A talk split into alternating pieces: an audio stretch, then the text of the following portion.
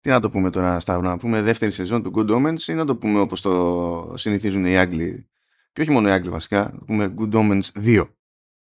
Good Omens 2, Part 2. Το ξαναγέμωμα. Ναι, ναι. Αυτό το V, V2.0. Έτσι, αυτό, αυτό. Ναι. Ε, Κανείς δεν το περίμενε. Θυμάμαι ότι είχαμε ηχογραφήσει και ήταν και ένας από τους λόγους για το οποίο το είχαμε επιλέξει ότι θα ήταν standalone. Για σε περίπτωση που αναρωτιέστε τι εννοώ είναι το ότι έχουμε δύο επεισόδια το μήνα οπότε έχουμε 24 επεισόδια το χρόνο.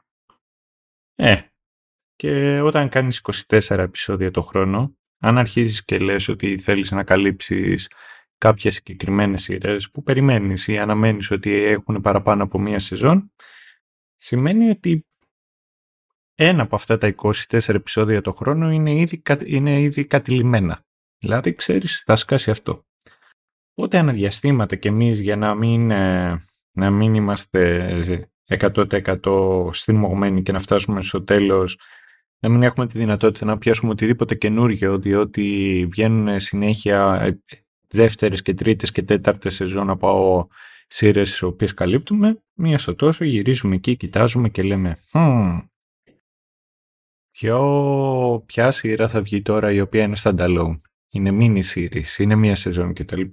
Να την πετάξουμε μέσα έτσι, να γεμίσουμε το κενό, να κάνουμε και κάτι το διαφορετικό, κάτι τέτοιο. Και έτσι διαλέξαμε και το Good Omens. Γιατί ξέρουμε κιόλας ότι είναι ένα βιβλίο, έγινε μεταφορά στην ουσία προσαρμογή του βιβλίου. Ε, το πρωτότυπο είναι από Γκίμαν και Πράτσετ. Το Πράτσετ πέθανε, λες ε, είμαστε ασφαλείς στην τοποθεσία something or other. Ναι. Το Πράτσετ πέθανε, το Πράτσετ πάει. Άρε Πράτσετ. Άρε Πράτσετ.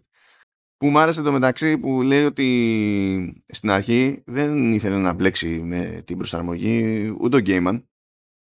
Αλλά αφού πέθανε ο Πράτσετ, του ήρθε λέει μια επιστολή που την είχε γράψει από πριν, αλλά το ζήτημα ήταν, ξέρεις, να, τη, να γίνει αποστολή μετά το θάνατό του.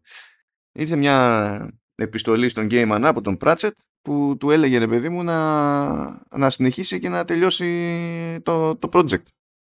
Ακόμη και χωρίς mm αυτόν το παραπήρε στο σοβαρό Γκίμαν και έτσι έχουμε τη, το, το, δεύτερο κύκλο του Good Omens.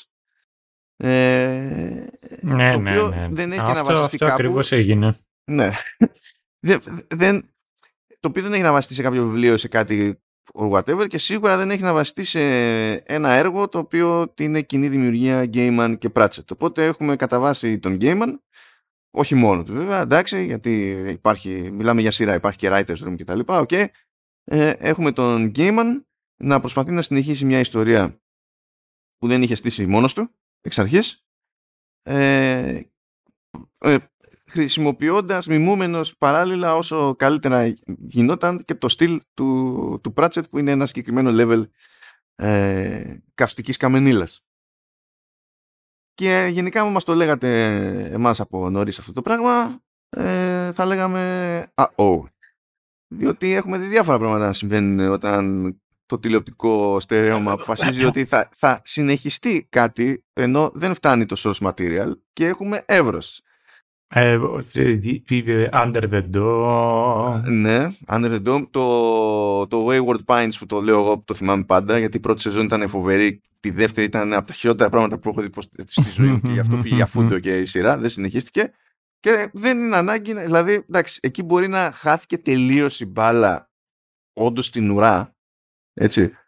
Αλλά όταν ήρθε η ώρα να μας πονέσει το Game of Thrones, για κάποιο λόγο μας πόνεσε. Ναι, ναι. Υπήρξε αυτό το πρόβλημα. Οπότε λες τώρα τι έχει να γίνει εδώ πέρα και τα λοιπά. Και ακόμα περισσότερο τι έχει να γίνει τώρα από τη στιγμή που στο βιβλίο και στην πρώτη σεζόν όλη, όλο το τζέρτζελο ήταν για να αποτρέψουμε το τέλος του κόσμου. Οπότε λες τι stakes θα έχουμε στη δεύτερη γύρα; Ξέρεις πάντα όταν, ε, όταν βγαίνουν κάτι τέτοια, ε, ξέρεις κάποια... Γιατί αυτό πάει περισσότερο στο Game που του είπε ο Πράτς, ξέρεις, and the project, finish the project κτλ. θυμάμαι ένα quote του, του Sir Michael Caine. Sir δεν είναι και ο Caine. Ή όχι. Νομίζω ναι, νομίζω ναι. Ε, και αν δεν είναι θα του άξιζε. Ε, που τον ρωτήσανε Jaws uh, The Revenge και Μμ. του είπανε Have you seen how the terrible the, the movie is? Και εκείνος έχει απαντήσει το εξής I have not seen the, se- the, the movie however I have seen the house that it built and it is terrific. Μάικλ Κέιν. Εντάξει, κάπου πέτυχα μια ιστορία του Μάικλ Κέιν που λέει ήταν κάπου στην Ταϊλάνδη, δεν θυμάμαι για ποιο λόγο, κάποιο πρόμο κάνανε και ήταν σε ένα. Ναι, στις ρε, γι' αυτό Φιλιππίνες. ήταν στην Ταϊλάνδη. Ή, ή στις Φιλιππίνες. Δεν θυμάμαι τώρα. Μπορεί να ήταν Φιλιππίνες. Αλλά τέλος πάντων δεν έχει σημασία. Είμαστε σε ένα σπίτι, λέει, καλεσμένοι εκεί. Διάφοροι, ξέρω εγώ. Κάναμε, λέει, ένα πάρτι. Έρχονταν άνθρωποι που είτε με γνώριζαν είτε με αναγνώριζαν και με χαιρετούσαν, ξέρω εγώ. Δίναμε τα χέρια κτλ. Και ήταν μια τύψη, λέει, στη, στη γωνιά που με κοίταζε με μίσος. Μμ. Δηλαδή και, και επίμονα. Και δεν ήξερα τώρα τι έπαιζε και αλλά δεν ασχολήθηκα. Σε κάποια φάση λέει, έρχεται, αφού τελειώσα, ξέρω εγώ, με τις πολλές χαιρετούρε, έρχεται και, και μου, ε, μου μιλάει, αλλά πάλι είναι λέει τσιτωμένη. Και λέει, με ρωτάει, «Ε, ε, είσαι έμπορος ναρκωτικών; Λέει, «Ε, ε, όχι, αλλά ε, γιατί, πού, πού, πού σου ήρθε; Και ε, ε, λέει, αφού πηγαίνεις, λέει, και λες όλο το, τον κόσμο, I'm Mike Cocaine. Και έμεινε ο άλλος κόκαλο. Το οποίο νομίζω ότι δεν είναι καν το κανονικό του όνομα. Κάποιο άλλο είναι. Ναι, καλά, εντάξει, οκ. Κάτσε, κάτσε άμα είναι να κάνω Ξέρεις ποιο είναι το καλύτερο από όλα, ε; Για πες. Του Tenant, ξέρεις ποιο είναι το κανονικό του όνομα; Λοιπόν, συγγνώμη, να κλείνουμε μία-μία τις τρύπες. Μία-μία Ναι. τις τρύπες. Αν και, τέλος πάντων. Τη θυμάμαι την ιστορία πάντως με τον Tenant που είχε φάει άκυρο και χρειάστηκε να βρει, αλλά τέλος πάντων, κάτσε να δω ποιος είναι πιο αστείος όμως. Εντάξει, λι- ο πιο αστείος είναι ο Michael Caine. Λοιπόν, David Tennant. Το κανονικό του, κα- πρώτα απ' όλα το δηλώνει ως ολόκληρο J- David John Tennant, αλλά τέλος πάντων το μόνο που έχει αλλάξει αυτός είναι το Tennant που προηγουμένως ήταν McDonald. Δηλαδή, Ακριβώς. και λες, είσαι Σκοτσέζος. Το, το ξέρουμε. Ε, δηλαδή δεν υπήρχε αμφιβολία. Αλλά, ναι, ρε φίλε, πιο, πιο σκοτσέζος δεν πας. αλλά ρε φίλε, Michael Caine, το κανονικό του είναι Maurice Joseph Micklewhite. Ακριβώς. δηλαδή είναι απαλεψιά αυτό. Δεν είναι. κα- Δηλαδή, πώς να σου πω, και η καριέρα του ποιος να μην έκανε, πάλι να, έπρεπε να τα αλλάξεις. ναι, και νομίζω ότι μ, από ένα σημείο και έπειτα και αυτοί πάνε και μ, ε, αναγκάζονται να αλλάξουν τα ονόματα για να μπουν μέσα στο guild. Ο Factors. Ναι, γιατί δεν είναι τέτοιο. Δεν επιτρέπεται να, έχει, να υπάρχουν δύο με το ίδιο όνομα. Οπότε, και επειδή συμβαίνουν αυτά. Μμ, Άκου τώρα και αυτός καλό, Ναι. αλλά τέλος πάντων. Anyway. Um, Ε, αλλά νομίζω ότι υπάρχουν μερικοί που μετά από ένα διάστημα α, παίρνουν το stage name τους και το κάνουν register σαν ε, το κανονικό τους. μ. Μόνο και μόνο για... Βρε παιδί μου, γιατί τους δημιουργεί πρόβλημα. Ναι, ναι, ναι. Δηλαδή πάνε εκεί, δείχνουν τη ταυτότητά τους και λένε But you are Michael Caine. Ε, αυτά να έρθουν να τα κάνουν στην Ελλάδα. Ναι. Αλλά anyway, λοιπόν, να, για να επιστρέψουμε εκεί πέρα. Ναι. Ε, έτσι το υλικό του δεύτερου Good Omens ε, προκύπτει στην ουσία από το πουθενά.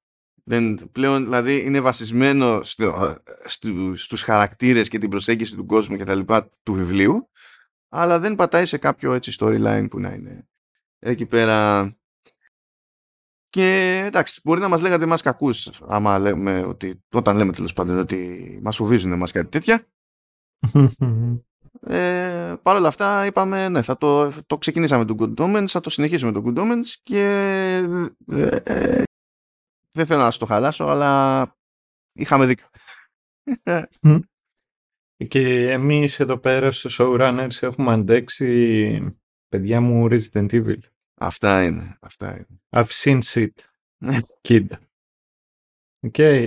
Τώρα να σου πω, βγήκε τέτοιο, μπήκε νομίζω στο ελληνικό Netflix το Resident Evil Welcome to Raccoon City που είναι το πρόσφατο κινηματογραφικό live action. Ναι, ναι. Αυτό είχε σκάσει πριν από τη σειρά. Ναι, ναι. Ε, πάνω κάτω το, το, ίδιο, το ίδιο χρονικό διάστημα είχες σκάσει. Ναι, απλά τεχνικός είχες έρθει πρώτα. Πρώτα, πριν, Ναι, πρώτα ναι. παίχθηκε αυτό. Και το κράζανε όλοι ως άθλιο, ρε παιδί μου. Και εντάξει, σαν ταινία τώρα είναι μουφίτσα. Αλλά έκανε το περίεργο ότι το πρώτο μισό της ταινίας ε, έλεγες είναι Resident Evil. Ε, είναι. Μμ. Το δεύτερο μισό ήταν πανηγύρι. Το οποίο δεν μπορώ καν να το χρεώσω ντε και καλά στην ταινία, γιατί αυτό συμβαίνει και με πολλούς τίτλους Resident Evil. Το πρώτο μισό να είναι τούμπανο και το δεύτερο μισό να είναι πανηγύρι. Αλλά άλλο καπέλο αυτό, τέλος πάντων, οκ.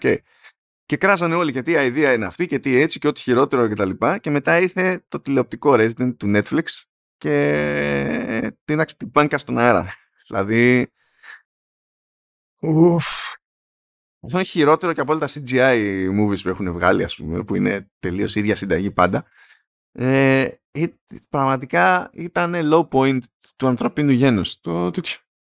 Και έχει Μμμ, πλάκα διότι πώς λεγόταν αυτή η Μπαλίνσκα, δεν θυμάμαι τι διάλογο που έκανε την πρωταγωνίστρια, ε, κατάφερε να πρωταγωνιστεί και σε video game πήγε άπατο.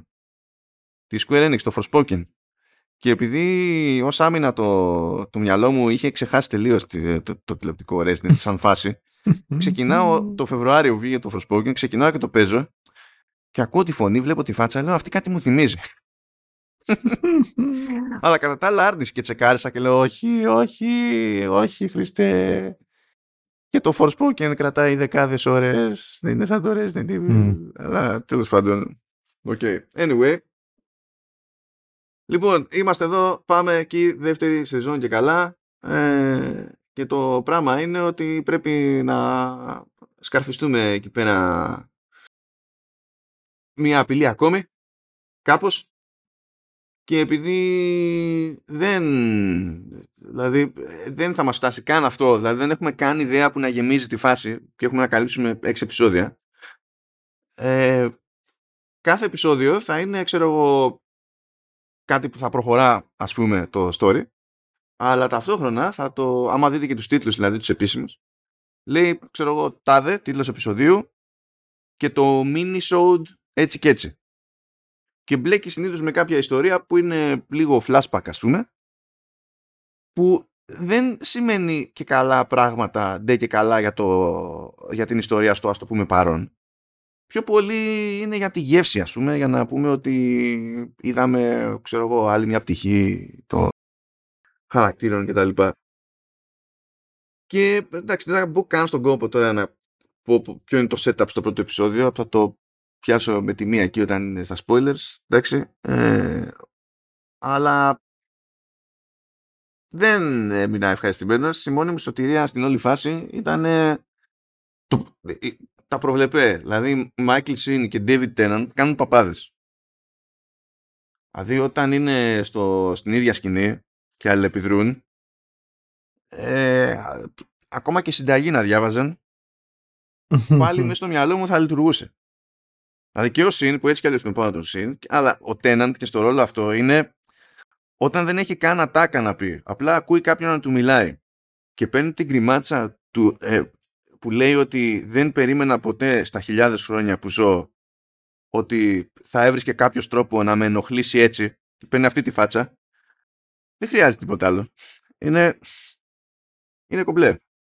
Είναι κομπλέ αλλά έστω για να πω ότι τέλος πάντων ξέρω εγώ μπορεί να μην θυμάστε καθόλου μπορεί να είστε περαστικοί εδώ πέρα για την ιστορία να πω ότι ο Μάικλ Σιν υποτίθεται ότι είναι ο άγγελος Αζίραφελ ο David Tennant υποτίθεται ότι είναι ο δαίμονας Κράουλι και στην πρώτη σεζόν είδαμε στην ουσία ότι από, με, με αλληλεπιδράσεις ανά τους αιώνες ε, χτίστηκε ας πούμε μια, μια περίεργη φιλία η οποία θεωρείται δεδομένη τώρα στη δεύτερη σεζόν και υποτίθεται ότι αυτή είναι που προσπαθεί να κάνει το επόμενο βήμα κάπως τέλος πάντων και να εξερευνηθεί.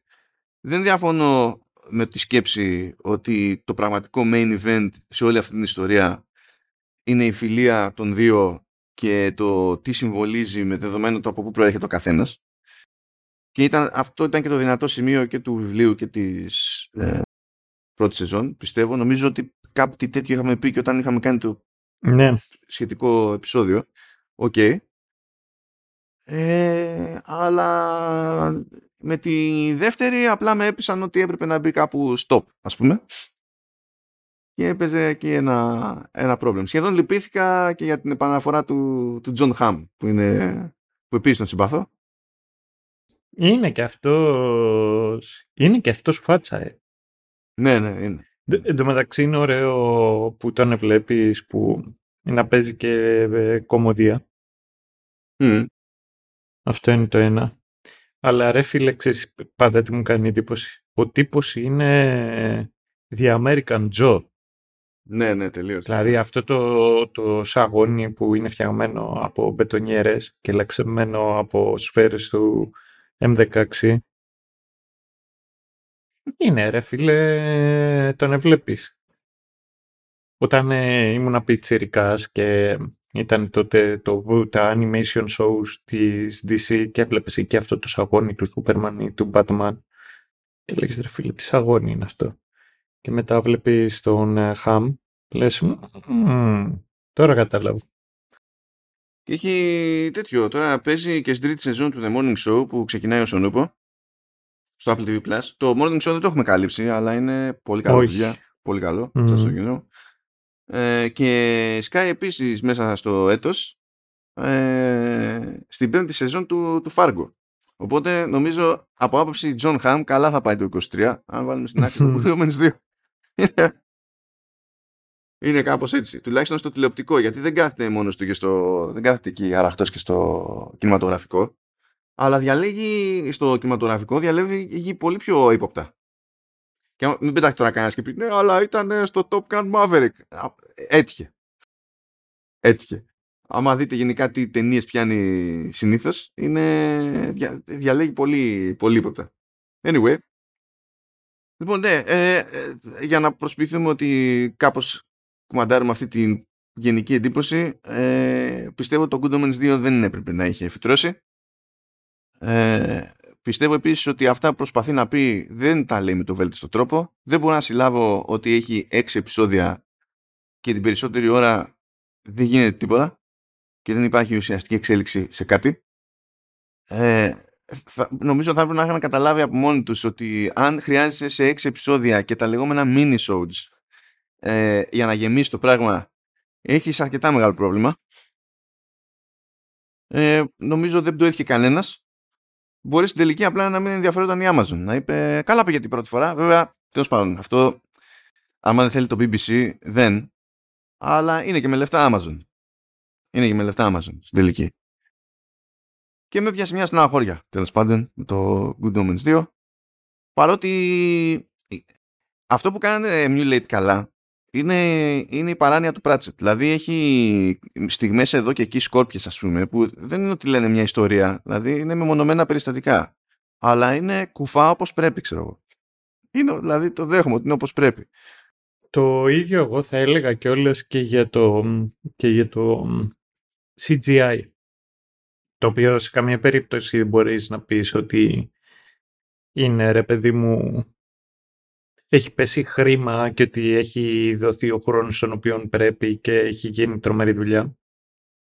Αυτό όμως το οποίο εγώ έχω να πω για το, για το CGI, έτσι όπως το είδα, είναι το ότι ως ένα σημείο είναι, style, είναι stylized. Ε, καλά, όλο, όλο το show είναι stylized, έτσι. Και, ε, και αυτό βοηθάει μαζί και με το υπόλοιπο, με το show, όπως είναι τα κουστούμια και η, η ευρύτερη κατάσταση που εμένα μου θυμίζει κάτι το, το πώς λέγεται, το κομικο, κομιξικάδικο. Ναι. Πώς είναι το σωστό; Θυμίζει κάτι από κόμιξ, θέλω. Ναι, θα πεις still comic, αυτό θα πεις. Ναι, ναι, ναι. Still comic. Ναι, δεν υπάρχει όρος ξέρω Σκέψου τώρα, πρέπει, πρέπει αυτή τη στιγμή. Δεν υπάρχει όρος κομικικό ή. Κομικικό. Ναι, αλλά κομιξικό. Ούτε αυτό υπάρχει. γιατί, γιατί δεν θα πήγαινες να το πάρεις και με το, να το, να το βασίσει καν στο πληθυντικό. αλλά τέλος πάντων. Ναι. Α, συνεννοηθήκαμε. Ο Φραγκούλης, ο Φραγκούλης το, το κομιξάδικο εκείνος το λέει.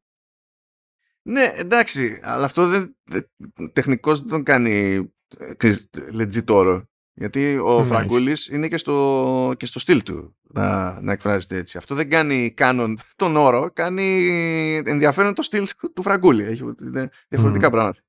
Αυτά τα δύο. Ε, but yeah. yeah. Εμ, συνέχισε όμως τη σκέψη σου για, τη, για το γενικό το πλαίσιο. Η δεύτερη σεζόν για μένα θα ήταν, άμα πούμε ότι έπρεπε να γίνει, θα μπορούσε άνετα να ήταν δύο επεισόδια. Το ένα να απαρτίζεται από τα backstories και μετά το άλλο, το δεύτερο, να αποτελείται από το τελευταίο επεισόδιο. Μάινους κάποια άλλα. Μμ. Ε, η πρώτη σεζόν η βασιζόταν εκεί στο βασικό το story ανάμεσα στον, ε, στον, ε, στον Άγγελο και στον Δαίμονα και μετά είχε και τα side stories. Και η αλήθεια είναι ότι το περισσότερο Τζέρτζελο το, είχαν, το είχε το, το main story. Το μοναδικό το οποίο είχε Τζέρτζελο από τα άλλα τα side stories ήταν αυτή η ανάθεμα, η οποία ήταν ανάθεμα την α, ωραία παρουσία. Είναι... Κάτσε, κάτσε να θυμηθώ τώρα. Γιατί είναι τέτοιο, είναι από... από Ισπανόφωνη. Α, Ισπανόφωνη. τέτοιο. Είναι από Περτορίκο, που τέλος πάντων. Ή- Είναι περίεργο το καθεστώς Ουε- που ισχύει στο Περτορίκο. Puerto Rico. Είναι Άντρια Ριώνα Τόρες. Και... Ναι. Που και... Την πετυχαίνω εδώ και εκεί καμιά φορά, απλά δεν έχει καταφέρει ακριβώς να σταθεί, παρότι έχει προσπαθήσει. Π.χ. Έκανε εκεί πέρα μια απόπειρα το 17 στο ρόλο της Dorothy στο Emerald City, που είναι στην ουσία διασκευή, ξέρεις, του μάγου του Oz. Που είχε και Ναι. ωραίο cast εκεί πέρα, αλλά δεν περπάτησε, δεν το είδα, δεν έχω άποψη, δεν περπάτησε, αλλά ήταν main, ρε παιδί μου, ρόλος. Ενώ ξέρω εγώ ότι θυμάμαι την είχα δει, ε, ε, είχε σκάσει και σε Narcos και σε True Detective, αλλά ως ρόλος ήταν περαστική. Person of Interest το είχα δει όλο, είχε περάσει και εκεί, ξέρω εγώ, περαστική. Ε, στο Andor είναι που την είδαμε και είναι πιο main, αλλά και πάλι ξέρεις δεν είναι κανένας χαρακτήρας, ξέρω εγώ, με κάκαλα, άμα τα βάλεις κάτω. Οκ. Ε, δεν ξέρω πώς να σχολιάσω το ότι κάνει φωνή συγκεκριμένου συγκεκριμένης χαρακτήρα στο Fortnite. Ε, αλλά κινηματογραφικά άμα το δεις, δηλαδή απλά δεν θέλει. Δεν θέλει. Τι να πω, ας πούμε. Ναι. Έπαιξε στο Six Underground που ήταν παραγωγή Netflix, ε, Michael Bay και αν εξαιρέσεις πολύ καλό cast, αλλά αν εξαιρέσεις ένα κομμάτι στο soundtrack, ε, δεν υπάρχει τίποτα που να λειτουργήσει σοβαρά σε αυτή την ταινία. Ε, Ναι. Έπαιξε στο sequel του Pacific Rim. Ατυχές. Ούψι. Ε, ε, έπαιξε στο Morbius. Πακέτο. Ναι. Δηλαδή, It's morbing time. ναι, ε, υπάρχουν κάτι θεματάκια, βρε, αδερφέ. Δεν θέλει. Δεν θέλει. Τώρα δεν ξέρω αν θα πετύχει σε δύο ταινίες που έρχονται άγνωστο το πότε, είναι στην παραγωγή. Το ένα λέγεται Pussy Island. Ε, πρι- πριν σας μπουν σκέψεις, έτσι έχει γραφτεί και σκηνοθετείται από την Zoe Kravitz, οπότε σίγουρα δεν θα είναι αυτό που σας ήρθε. Ε, just saying, για να το ξέρετε. Ε, και μια ταινία που δεν βλέπω εδώ να έχει πρόχη πληροφορία εδώ που είμαι, που λέγεται Los Frikis. But yeah. Ναι. Αυτά. Αυτά. Τι να γίνει κοπελίτσα. Συνέχισε. Ναι. Τώρα από εκεί και πέρα ο... είναι ωραίος ο Σιν, είναι ωραίος και ο τρόπος με τον οποίο παίζει. Πίθη, είναι cool, είναι ωραία κτλ. Η αλήθεια είναι τον Τέναντ δεν τον χορταίνω. Ναι, στην ταινία. Και, Ωραίος. και πραγματικά ως ένα σημείο απορώ κιόλας το ότι πώς και δεν τον ευλέπουμε και περισσότερο. Να μου πεις δεν βλέπω DuckTales, οπότε θα τον άκουγα περισσότερα. Αλλά ο τύπος είναι απίστευτος ο τρόπος με τον οποίο παίζει, έχει... ε- είναι, είναι τρομερός, τρομερός ηθοποιός. Από εκεί και πέρα θα, θα, συνεχι- θα συνεχίσω αυτό γιατί περιέχει αρκετά spoilers η άποψή μου πάνω σε κάποια θέματα. Οπότε θα το πιάσεις μετά, φαντάζομαι. Ναι, ναι, ναι, θα το πιάσω μετά. Είναι έξι επεισόδια. Δεν είναι μικρούτσικα τα επεισόδια. Χωρίς να σημαίνει όμως ότι ταυτόχρονα θέλεις και το άπειρο time investment για να κάτσεις να το δεις και να τσεκάρεις ότι έγινε, αλλά και πάλι χρειάζεται ένα time investment, όπου τα πρώτα πέντε επεισόδια σου προσφέρουν αρκετά λίγα. Υπάρχει ένα payoff στο τελευταίο επεισόδιο. Στο τελευταίο επεισόδιο είναι που θυμούνται όλοι Ω, πρέπει να προχωρήσει η ιστορία. Ναι, ναι. Άμα θα μπορούσε να γίνει, να συμπτυχθεί όλο αυτό με το, σε ένα-ενάμιση επεισόδιο όλο το story της δεύτερης σεζόν. Θα μπορούσε να ήταν μια ταινία, θα λειτουργούσε περισσότερο ως ταινία. Ναι, συμφωνώ. Ε, από εκεί και πέρα δεν ήταν ότι πιο σκατά έχω δει. Αλλά απ' την άλλη δεν ξέρω. Σίγουρα ήταν μια απογοήτευση.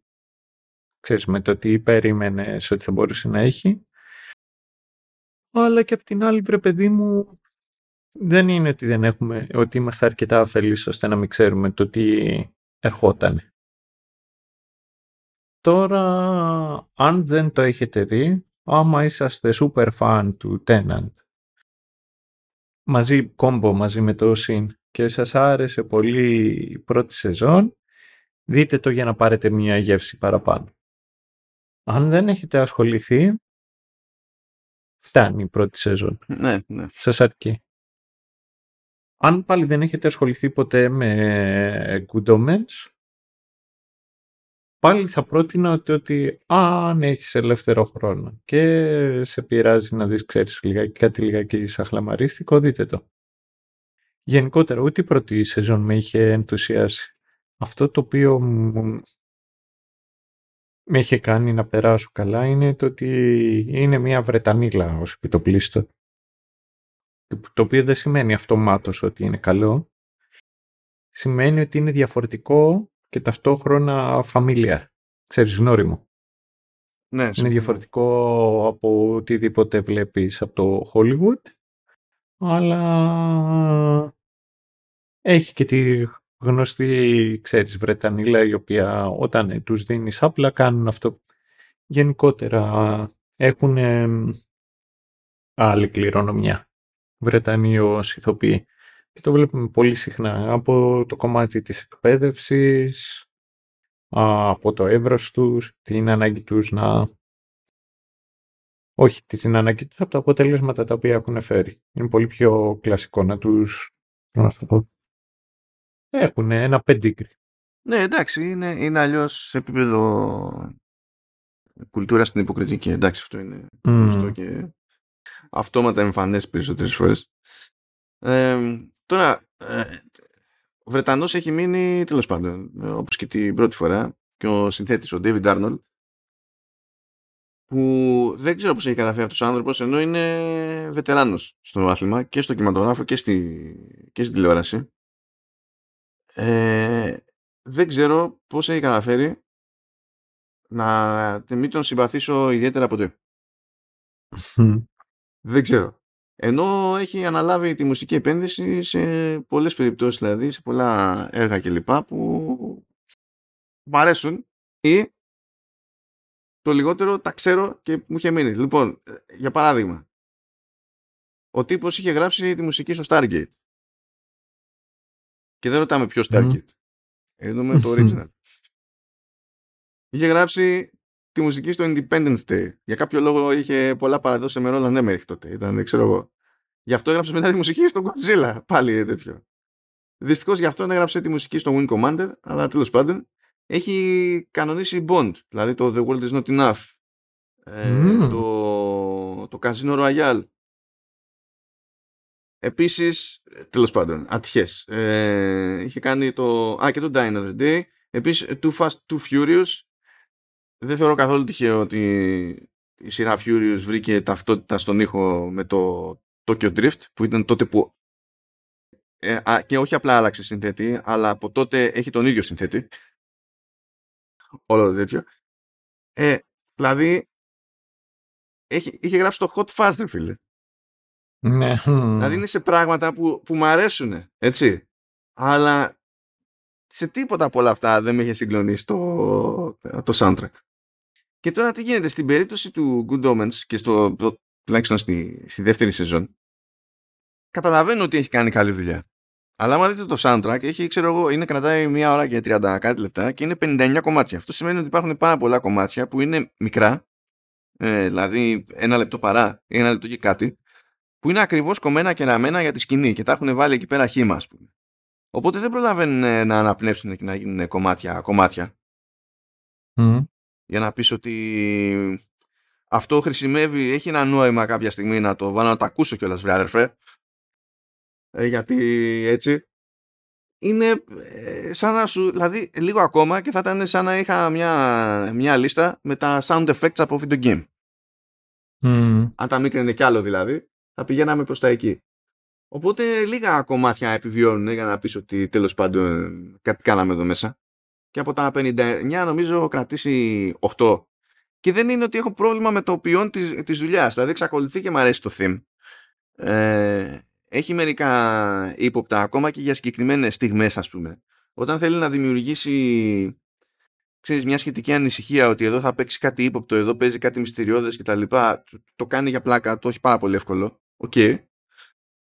Απλά δεν μπορείς να πεις αυτό είναι ως άλμπουμ, ως μουσικό άλμπουμ τέλος πάντων, είναι κάτι που στην τελική βγάζει ιδιαίτερο νόημα. Οπότε θα είναι μαζεμένο το ρημάδι το playlist και θα συνεχίσει η αναζήτησή μου προς το, για το πρώτο έργο του David Arnold που ως σύνολο θα μου μείνει σε βάθος χρόνου. Δεν ξέρω τι θα γίνει εκεί πέρα. Ε, δεν έχω κάτι ιδιαίτερο να πω για μετάφραση, αλήθεια είναι. Γιατί... Αυτό ήθελα να σε ρωτήσω. Ναι, έχω να πω όμως το εξής, το οποίο ε, το έβαλα για δευτερόλεπτα. Λοιπόν, όπως συμβαίνει πολύ πιο συχνά στην περίπτωση της Amazon, ε, έχει ελληνική μεταγλώτηση, Σταυρό. Really? Και όταν, και όταν έχεις Michael Sin και David Tennant, ένα πράγμα είναι σίγουρο. Δεν υπάρχει ελπίδα στη μεταγλώτηση. Δεν υπάρχει καμία ελπίδα. Καμία ελπίδα. Και όχι μόνο αυτό, από το λίγο που έβαλα, και θυμάμαι περισσότερο το, το παράδειγμα του, της μεταγλώτησης του, του Michael Sin, ε, όχι δεν είναι up to snuff για Michael Sin, δεν είναι καν καλό voice acting το ελληνικό. Ασχέτως δηλαδή τέτοιο. Δεν είναι καν καλό. Ποιον κάνει ο ακίνδυνος γκίκας. Έχω παρηθεί, δεν, δεν, δεν έκανα drill down στην πληροφορία έτσι, γιατί το έβαλα λίγο, μόλις είδα ότι είχε ελληνικά, το έβαλα λίγο, έπαθα σοκ, το έβγαλα. Ήταν αυτό το... Και ο, ο Σπύρος Μπιμπίλας, ποιον κάνει; Ελπίζω να κάνει τη, την, τη Βελζεβούλενα, ελπίζω. Ε, είναι βουλευτής, ε. Ναι, αυτό δεν σημαίνει ότι έπαψε να είναι στρούμφ. Όχι, δεν. Οπότε... Ψινέλα. Ναι, παιδιά, δεν, δηλαδή... Εν τω μεταξύ, για να το, για να το πω ακριβώς, για να μεταφέρω ακριβώς τα συναισθήματά μου, θα ήμουν χαρούμενος να παίζει ο Κίνδυνος Κίκας και ο Σπύρος Πιπίλας. Το προσπαθούσανε. Ναι, δεν, δεν λέω. Ναι, ναι. Ε, μπορεί να μην τα σπάγανε και να ήταν, ξέρεις, ότι καλύτερο έχει υπάρξει ποτέ. Αλλά η αλήθεια είναι ότι το προσπαθούσαν. Δεν ήταν κακοί σε αυτό το οποίο κάνανε. Ε, δεν ξέρω. Εντάξει, εγώ το δέχομαι ως τέλος πάντων βοήθεια προσβασιμότητας. Δηλαδή πιο πολύ δέχομαι το να υπάρχει ελληνικό σπικάζ για να, για να βοηθούν οι τυφλοί ναι. παρά ως σοβαρή πρόταση. Ε, ναι. έτσι και έτσι στην περίπτωση του, του Good Omens, διότι είναι και λίγο πιο, πιο γιούχου, δεν είναι και καλά μόνο για ανήλικες και εγώ και τέτοια. Αλλά όταν μου το κάνεις αυτό μόνο για ενήλικες και περιμένεις να... Ε, ε, δεν έχεις κάποιο άλλο ζήτημα ας πούμε, να σε κρατάει πίσω και περιμένεις να σκύψω και να φουγκραστώ το τεράστιο πρόβλημα που έχεις να αντέξεις το concept του διαβάζω υπότιτλο δεν, μπορώ, δεν γίνεται να σε... Δεν μπορώ να, να κάνω αυτή τη θυσία για σένα, λυπάμαι. Δεν, δεν μπορώ, δεν μπορώ δεν θα το κατανοήσω το πράγμα. Ε, και δεν, δηλαδή τι, δεν μπορώ να πιω να το λόγιο σοβαρά. Είναι ακόμα και για τα δεδομένα του ελληνικού σπικάζ είναι κακό σπικάζ. Και όταν προσπαθείς να υποκαταστήσεις Michael Sin και David Tennant ξεκινάς ήδη μείον. γιατί είναι πολύ δύσκολο να το, να το κάνεις αυτό το πράγμα, έτσι. Δηλαδή, ακόμα και να είσαι φοβερός, είναι πολύ δύσκολο να το κάνεις. Το ζήτημά μου δηλαδή δεν είναι η αποτυχία ε, λόγω αυτής της δυσκολίας. Το ζήτημά μου είναι ότι και χωρίς αυτή τη δυσκολία πάλι αποτυχία θα ήταν. Mm. Τέλος πάντων. Ναι. Ετοιμάσου ψυχολογικά γιατί ε, επειδή βλέπω παράλληλα και το The Wheel of Time και εκεί έχει μεταφράσει. Εκεί είναι, πιο, εκεί είναι πιο δύσκολο να θυχτώ γιατί δεν υπάρχει κάποιος που να παίζει παπάδες όπως ο Tenant, ας πούμε. Για να ναι, πω ναι. Ότι, ποιο θα το κάνει emulate. Αλλά ρε φίλε. Εντάξει, υπάρχουν και περιπτώσεις που κάποιος δεν παίζει. Ε, ναι, ναι. Αλλά τέλος πάντων, ναι. OK. Okay. Ε, αυτά προπαρασκευαστικά. Οπότε, ξέρω εγώ. Ναι, λέω, ε, να ξεκινήσει τον Ταβαντούρι. Να ξεκινήσει το νταβαντούρι. Ο Θεός να το κάνει. Να αρχίσουν οι χοροί. Λοιπόν, χω, χωρίς λόγο, χωρίς λόγο, κάνουμε ένα επικό flashback και ξεκινάμε με Αζίραφελ και Κράουλι ε, στις απαρχές του κόσμου που είναι πάνω στη δημιουργία το πράγμα που κάνουν μια φιλοσοφική συζήτηση για το τι, έχει, τι, τι νόημα έχει να δημιουργήσει τον κόσμο αν ο στόχος είναι να τον καταστρέψει κτλ. OK, okay, μπράβο, δεν είναι κάτι που συνεισφέρει στο όλο το πράγμα. Γιατί έτσι κι αλλιώς αυτό είναι κάτι το οποίο υποτίθεται ότι εξερευνήθηκε και στο βιβλίο και στον πρώτο κύκλο. Αλλά τέλος πάντων, whatever. Ε, πέφτουμε πάνω στην Νίνα και τη Μάγκη. Η Μάγκη είναι εκεί πέρα μια τύπησα που έχει καφετέρια. Η Νίνα είναι μια άλλη τύπησα που έχει δισκάδικο που δεν έχει στον ηλιομήρα. Ε, τον νοικιάζει από τον Αζίραφελ. Ο Αζίραφελ δεν έχει... Είναι, είναι, είναι καλούλης. Δεν τον πειράζει που του χρωστάει η νίκια. Ε, τη ρεφάρει κιόλας παίρνοντας δίσκους και κάτι τέτοια. Ε, στα γρήγορα συνειδητοποιούμε ότι Νίνα και Μάγκη είναι, είναι γκέι, η Μάγκη είναι σε σχέση, η, η Νίνα ψάχνεται. Επίσης έχουμε στο ρόλο του εκπροσώπου των δαιμόνων της κολάσεως την Σάξ, τώρα που υποτίθεται ότι ο ρόλος έμεινε κενός μετά ε, από τι να το, να το πούμε απόλυση, μάλλον απόλυση, δεν ήταν τιμωρία αυτό, πιο πολύ απόλυση ήταν. Ναι. Του Κράουλι από το σχετικό ρόλο μετά τα γεγονότα της πρώτης εκεί εξόρμησης. Ε, ο Αζίραφελ το χαβά του εκεί στο βιβλιοπωλείο και σε κάποια φάση σκάει ο Αρχάγγελος Γαβριήλ κοινός Jon Hamm. Ε, είναι γυμνός, κρατάει μια κούτα. Ε, τον βλέπει ο Αζίραφελ, φρικάρει. Ε, συνειδητοποιούμε στα γρήγορα ότι ο Αρχάγγελος δεν θυμάται την τύφλα του, δεν θυμάται καν ποιος είναι ε, ήξερε όμως ότι έπρεπε να πάει με την κούτα εκεί και αναγκάζεται, δηλαδή φρικάρει ο Αζίραφελ, φρικάρει ακόμη περισσότερο ο Κράουλι, αλλά αναγκάζονται να τον κρύψουν. Τέλος πάντων, ε, βλέπουμε και κάτι πλάνα που προσποιούνται ότι είναι προοικονομία. Ε, καλά, τεχνικός είναι, αλλά όχι την αφάνση. Βλέπουμε κάτι πλάνα από τον παράδεισο εκεί, με κάτι αγγέλια που δεν μπορούν να συνεννοηθούν μεταξύ τους να χαζεύουν ένα ε, κουτί σπρίτα και να μην έχουν ιδέα τι είναι. Ε, και κατά τα άλλα φροντίζει από, τη, από το πρώτο επεισόδιο τέλος πάντων η σεζόν αυτή να μας θυμίσει ότι ο Κράουλι είναι μονίμως στην τζίτα, μονίμως τον ενοχλούν τα πάντα κτλ.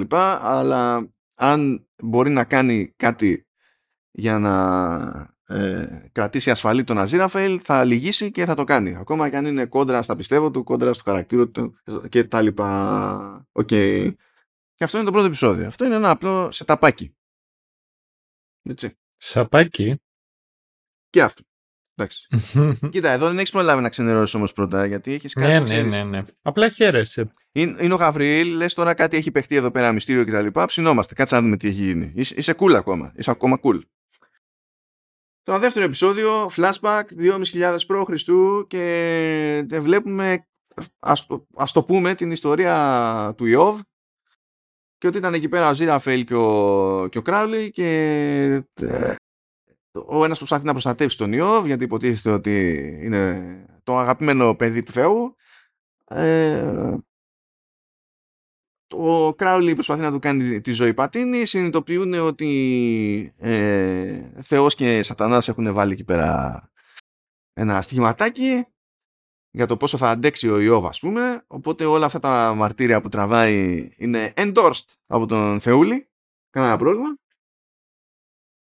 και γίνεται ένα χάος γενικά εκεί πέρα ασχολούνται με, το, με την περιουσία, μετά είναι να του φάνε τα παιδιά και σουξουμούξου μανταλάκια. Ε, μπλέκουν οι άγγελοι, μπλέκουν οι, οι δαίμονες. Ε, καταλήγει ο Αζίραφελ τέλος πάντων εκεί πέρα να πηγαίνει κόντρα στην ουσία στο σχέδιο του Θεού στη, στην προκειμένη ε, το οποίο για αυτόν υποτίθεται ότι είναι out of character γιατί συνήθως είναι στρατιωτάκι κάνουμε ακριβώς αυτό που μας έχουν πει ε, με αυτά και με αυτό τον βοηθάει εκεί πέρα και ο, και ο Κράουλι και κάπως τέλος πάντων σώζουν τα legit παιδιά του, του Ιώβ και κάτι τέτοια. Οι υπόλοιποι άγγελοι είναι στόκοι και δεν καταλαβαίνουν Χριστό. Ε, το οποίο δεν είναι περίεργο γιατί τότε υποτίθεται ότι κανείς δεν καταλάβαινε Χριστό. Δεν είχαμε γνωριστεί ακόμα. και τα συνάφη.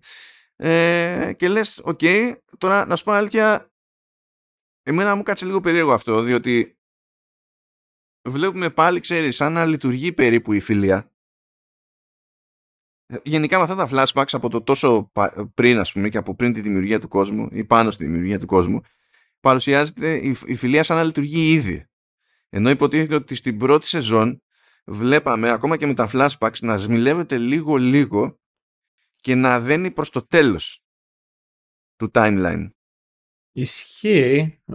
το μοναδικό το οποίο μπορώ να σκεφτώ έτσι ότι μπορεί να είναι ξέρεις, πιο ιδιαίτερο για ποιο λόγο να είναι με αυτόν τον τρόπο έχει να κάνει αν πεις το ότι βλέπουμε μια ίσως διαφορετική γωνιά οπτική. Αυτό, τίποτα άλλο. Ναι, πάλι με ζορίζει. Αλλά anyway.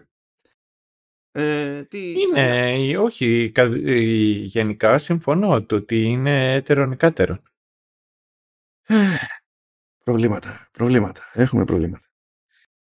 Ε, υποτίθεται ότι προκύπτει ένα μυστήριο με, το, με ένα συγκεκριμένο τραγούδι γιατί ενώ δεν θυμάται τίποτα ο, ο Γαβρίλ που αρχίζουν και τον φωνάζουν Jim ε, για κάποιο λόγο θυμάται ένα συγκεκριμένο τραγούδι. Σου λέει κάτι πρέπει να σημαίνει αυτό αφού είναι από τα λίγα πράγματα που θυμάσαι. Αναρωτιούνται εκεί πέρα τι θα κάνουν και τα λοιπά.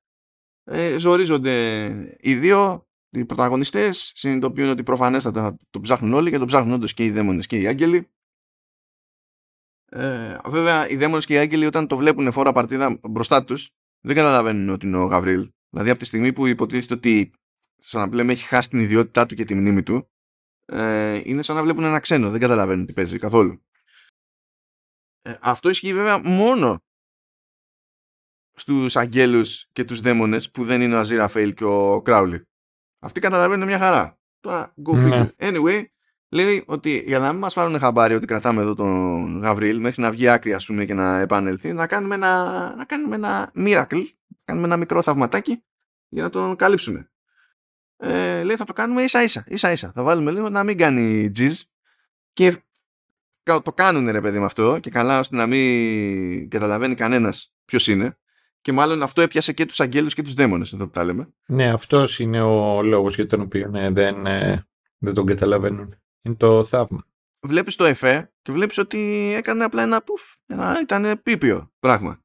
Αλλά συναγερμός κατευθείαν στο, ε, στον παράδεισο γιατί λέει ένα, τερα, ένα φοβερό τεράστιο ανεπανάληπτο θαύμα στη μέση του πουθενά λέει νομίζω κάτι 25 στη, στην κλίμακα του Λαζάρου το οποίο μου άρεσε σαν λεπτομέρεια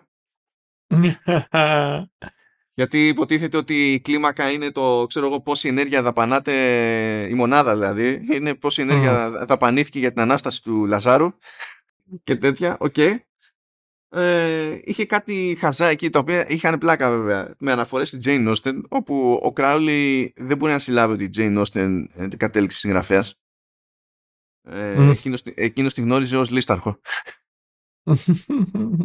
και δεν μπορούσε, αυτό, αυτό είχε λίγο την πλάκιτσα του. Τέλος πάντων, και με αυτά και με αυτά συνειδητοποιούν ότι κάτι παίζει με ένα τζούκποκ στη δισκοτία. Αυτό με τη βοήθεια της Μάγκη. Γιατί ε, τις επιστρέφουν συνέχεια το τραγούδι που θυμάται ο Γαβρίλ. Επιστρέφουν συνέχεια τα δισκάκια από το jukebox.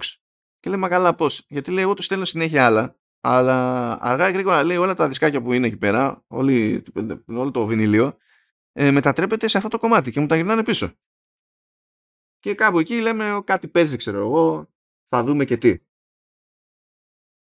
Ε, στη, στη, στο, στη μέση, στο τρίτο επεισόδιο, ε, έρχεται η, τι, τι να πω, το, η, η άγγελος πρωταθλήτρια του Λιθιαδίτο, η, Μουρι, η Μουριέλ, Μουρί, mm. ξέρω θα τη λέγαμε εμείς και τα λοιπά, η οποία είναι μπετό. Έτσι και αλλιώς, έτσι κι αλλιώς δαίμονες και άγγελοι παρουσιάζονται ως μπετά που δεν mm. μπορούν να συλλάβουν παρά τα χιλιάδες χρόνια που είχαν περιθώριο να... Τι χιλιάδες τώρα που λέει ο λόγος. Γιατί κανονικά... Εξαρτάται πότε δημιουργήθηκε το σύμπαν. Ναι, ναι εντάξει, έστω ότι τώρα... Καλά. Ε, αλλά πες ότι μήνυμου είχαν χιλιάδες χρόνια να παρατηρήσουν την ανθρωπότητα και δεν έχουν καταφέρει να καταλάβουν τίποτα το οποίο είναι διπλά, διπλό δείγμα ανικανότητας από την άποψη ότι οι δαίμονες καλούνται να πειράζουν τους ανθρώπους. Οι άγγελοι καλούνται ώρες ώρες να βοηθούν τους ανθρώπους. Και όταν δεν καταλαβαίνεις καθόλου πώς λειτουργεί ο άνθρωπος, είσαι ανίκανος και στο ένα και στο άλλο. Λέει και σε κάποια φάση εισάξει το μεταξύ ότι είμαι εδώ, ας πούμε, υποτίθεται ότι πρέπει να πάω να ζωρίσω ανθρώπους, να τους κάνω ζημιά κτλ. Αλλά δεν προλαβαίνω, λέει, γιατί πριν καταλήξω να κάνω το οτιδήποτε, τα έχουν κάνει πιο σκατά αυτοί από μόνοι τους, λέει. Δεν προλαβαίνω να κάνω τίποτα. Τέλος πάντων, ε, έρχεται και το παίζει αστυνομικός. Τα είχαμε ότι σκάει στο βιβλιοπωλείο να κόβει κίνηση κτλ. Βέβαια, όταν σκάει ως αστυνομικός και έχεις κάνει αντιγραφή τέλος πάντων τη, τη στολή, αλλά έχεις φροντίσει να είναι κατάλευκη και το κράνος κτλ. Ποιος θα σε πάρει, ποιος θα σε πάρει σοβαρά. Τέλος πάντων. Ναι. Αυτή φαντάζεται ότι, δεν, ότι πετυχαίνει η μεταμφίεση. Ε, οι, οι πρωταγωνιστές ε, καταλαβαίνουν ότι δεν, OK. Okay. Τέλος πάντων, την εμπαίζουν, ας το πούμε έτσι. Το... Γίνεται εκεί, παίρνουν μια απόφαση να πάνε Εδιμβούργο για να δουν τι παίζει και με αυτό το πάτημα ξεκινάμε άλλο flashback που είναι επίσης ό,τι να είναι ως προς τη συνεισφορά τους στο όλο. Γυρνάμε στο 19ο αιώνα και έχουμε τα Ζήραφελ και Κράουλι να κόβουν βόλτες εκεί πέρα. Θέλω, θέλω, αν θυμάμαι καλά από την πρώτη σεζόν εντωμεταξύ έτσι, αυτοί βρισκόντουσαν, ξέρω εγώ, στο το 19ο αιώνα, αλλά στην πρώτη σεζόν υποτίθεται ότι τα είχαν πει στη Γαλλική Επανάσταση και βοηθηθήκανε και ότι μετά υπήρξε τεράστιο κενό και δεν τα ξαναείπανε μέχρι το δεύτερο παγκόσμιο. Ναι. Στη δεύτερη σεζόν νομίζω κάνει κάποιος ένα about face και σου λέει never mind that. αλλά τέλος πάντων δεν είναι και το η χειρότερη σκέψη. Anyway, ε, και πηγαίνουμε και βλέπουμε αυτούς τους χαρακτήρες να μπλέκουν με μια γνωστή ιστορία τον Μπέρκ και Χέρ που ήταν δύο τύποι Σκοτσέζοι ε, που κλέβανε πτώματα και ναι. τα πασάρανε σε γιατρούς επιπληρωμή. Και όσο πιο φρέσκο ήταν το πτώμα τόσο καλύτερα τα φράγκα. Αυτό είναι κανονική ιστορία legit.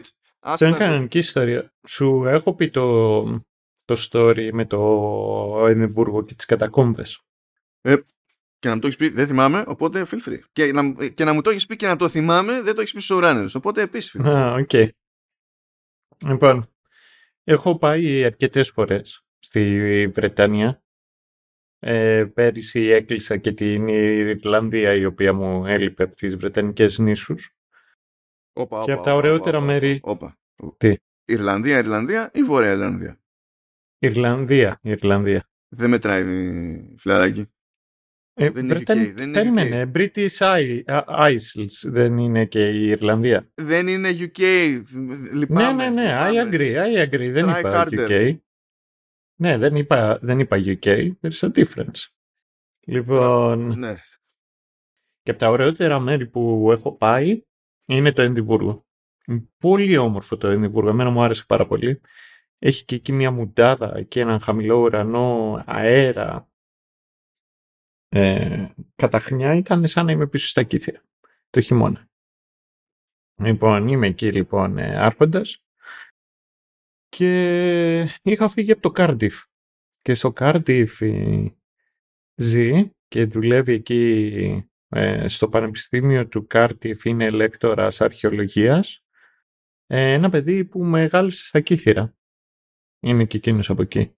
Οπότε ήμουν εγώ Κάρντιφ και του λέω πού σκατά τι να πάω να κάνω στο, στο Εδιμβούργο, ξέρεις κάτι το διαφορετικό. Και μου λέει ρε φίλε. Χώσου κάτω από τη γη. Λέει ρε φίλε, λέει, να ξέρεις ότι εκεί ε, έχει κατακόμβες το Εδιμβούργο, το οποίο είναι αρκετά πλούσια ιστορία, οπότε άμα είναι και πας, ψήσου να πας να το δεις. Είναι κάτι το διαφορετικό. Λέω κατακόμβες, κατακόμβες. Λέω ποιος είμαι εγώ για να, ξέρεις, για να μην πάω. Φτάνουμε λοιπόν εκεί, στο Ενδιβούργο, ψάχνουμε εδώ, ψάχνουμε από εκεί. Οι μοναδικοί οι οποίοι κάνουν tour ε, τις ε, κατακόμβες ήταν κάποια, ήτανε κάποια γραφεία τα οποία ήταν ghost stories Okay. tour. Και βρισκόσουν εκεί στο Royal Mile που είναι ο δρόμος που σε πάει πάνω στο κάστρο και από εκεί σε οδηγούσε. Και τώρα τι φάση, τι παίζει; Εκεί πέρα. Το Εδιμβούργο είναι ένας λόφος εκεί που είναι εκεί πάνω το, το κάστρο και μετά το άλλο το οποίο ισχύει είναι το εξής. Είναι ότι από τη μία πλευρά αυτή είχε λίμνη. Οπότε από την πλευρά της λίμνης και πέρα είχε χτιστεί παλιά η καινούργια πόλη. Και είχαν φτιαχτεί γέφυρες οι οποίες περνάγανε πάνω από την ε, λίμνη. Αλλά τι συνέβη; Η λίμνη αποξηράνθηκε. Και εκεί πέρα τώρα έχουν χτιστεί κτίρια μέσα σε αυτή τη γούβα που ήταν τότε η, η λίμνη. Και αυτές οι γέφυρες οι οποίες είχαν φτιαχτεί τότε είχαν πει και είχαν σκεφτεί το εξής ότι είναι, μεγάλα, είναι μεγάλες κατασκευές. Α, που είχαν τα σπίτια ε, κατέρων πάνω στις γέφυρες. Ε, και λένε ας την κάνουμε κούφια τη γέφυρα ώστε να πουλήσουμε αυτό το χώρο ως αποθηκευτικό χώρο να τον νοικιάζουμε και να βγάζουμε και φράγκα από εκεί. Αλλά η... δεν πέτυχε η κατασκευή, τσιγκουνεύτηκε τα έξοδα ο, ο, όπως κατά τον λένε ο εργολάβος ε, και μπάζε νερά, οπότε δεν μπορούσαν να το πουλήσουν σε ένα αποθηκευτικό χώρο. Και αυτή, αυτή η χώρη μέσα στη γέφυρα εκεί που περνούσε πάνω από τη λίμνη ε, ειδικά από όταν αποξηράνθηκε η λίμνη αυτό είναι, είναι απόσταση. Τώρα μιλάμε κανονική. Είναι σαν ένας ολόκληρος δρόμος γεμάτος μέσα με, με δωματιάκια και και και. Ναι, ναι.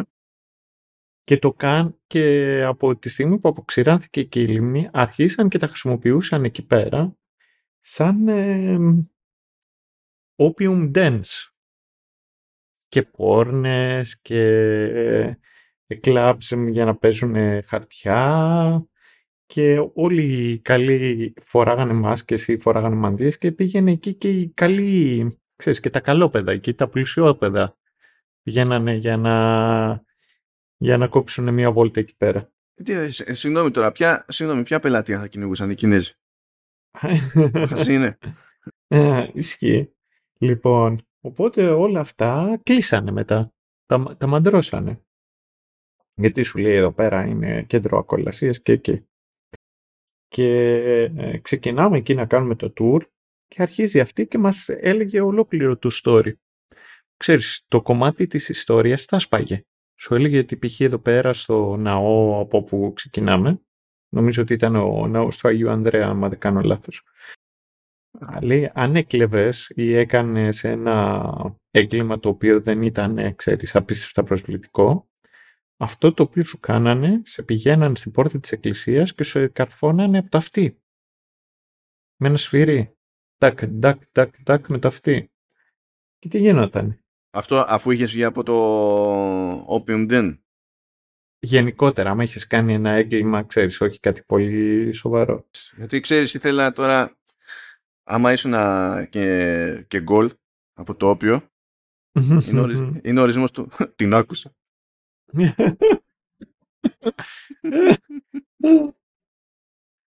το δούλευες μέσα σου κουφά. Η λύπη θέλει κόπο, θέλει στοργή. Ε, ε. και σου λέει ότι καθώς ήσουν εκεί και άμα πολυζοριζόσουν να τραβούσεις το κεφάλι σου εκεί, κοβόταν με το αυτί σου, αλλά δεν σε βλέπανε. Δεν κινδύνευες μετά να, να μην έχεις κούτελο να βρεις από άλλη δουλειά. Ή σου λέγανε εδώ πέρα ήταν τα γκάλος, εδώ πέρα πέθανε ο ένας και ο άλλος και μας εξηγούσαν ότι αυτό με τα πτώματα. Αυτό το story με τα πτώματα. Και ότι βγάζαν πολύ χρήμα και από τα πτώματα μέσα από τις κατακόμβες και όλα αυτά τα οποία παίζονταν. Μμ. Και στο κομμάτι της ιστορίας και ως χώρος τα σπάγε. Αλλά οι άλλοι ήταν σον και ντεπισμένοι να σου πουλήσω μεταφυσικό. Ναι, εντάξει.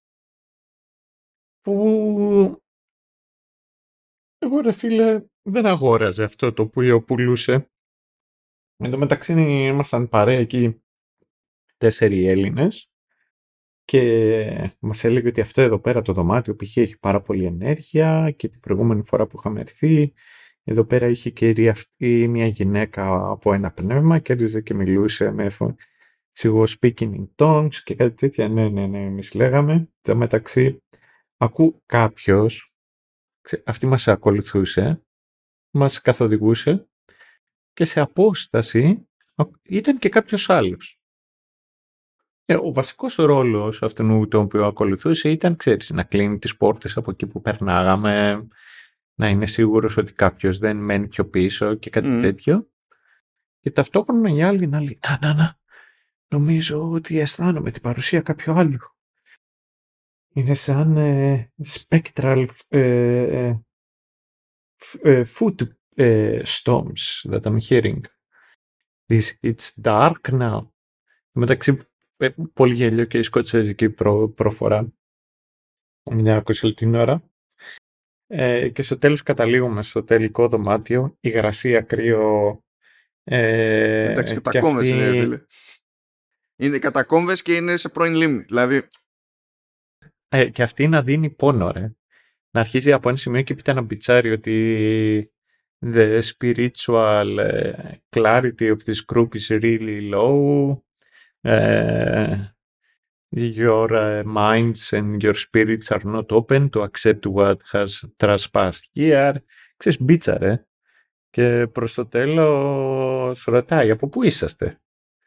Και λέμε, εμείς Greece. Και λέει, you guys are uh, our worst customers. Some of you even demand your money back.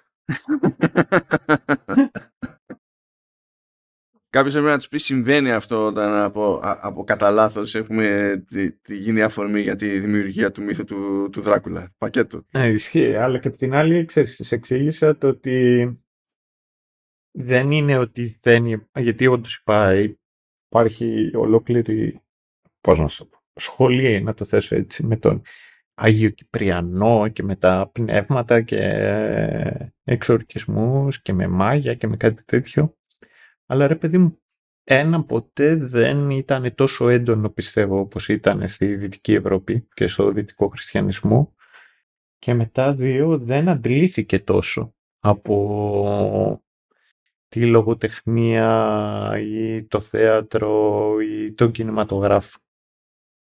Ο εξορκισμός και τα πνεύματα και τα φαντάσματα σε, σε μια πιο σύγχρονη έτσι εποχή. Γι' αυτό το λόγο είναι πολύ πιο δύσκολο, ξέρεις, οι Έλληνες να, να ψάχνουν τέτοια πράγματα. Ενώ δεν είναι ότι δεν έχουμε ανάλογο folklore. Έχουμε. Αλλά δεν Έχει, είναι, είναι σαν να μην έχει επιβιώσει στη συλλογική συνείδηση, ρε παιδί μου. Είναι, το έχουμε αφήσει πίσω. Είναι τέτοια φάση. Και από τη στιγμή που δεν έχουμε και βιομηχανία τέλος πάντων ψυχαγωγίας που, που να πατάει σε κάτι τέτοιο και να το εκμεταλλεύεται, ε, δεν ε, επανέρχονται ξέρω εγώ στο, στον αφρό. Πάντως, πάντως θέλω να σου πω ότι με βάση αυτό που διηγήθηκες δεν θεωρώ καθόλου τυχαίο ότι οι κατακόμβες του Εδιμβούργου ε, είναι απλά, έχουν απλά μία σελίδα στο τουριστικό site Visit Scotland ενώ οι κατακόμβες των Παρισίων ε, είναι μάγικες και έχουν δικό τους επίσημο site και merch.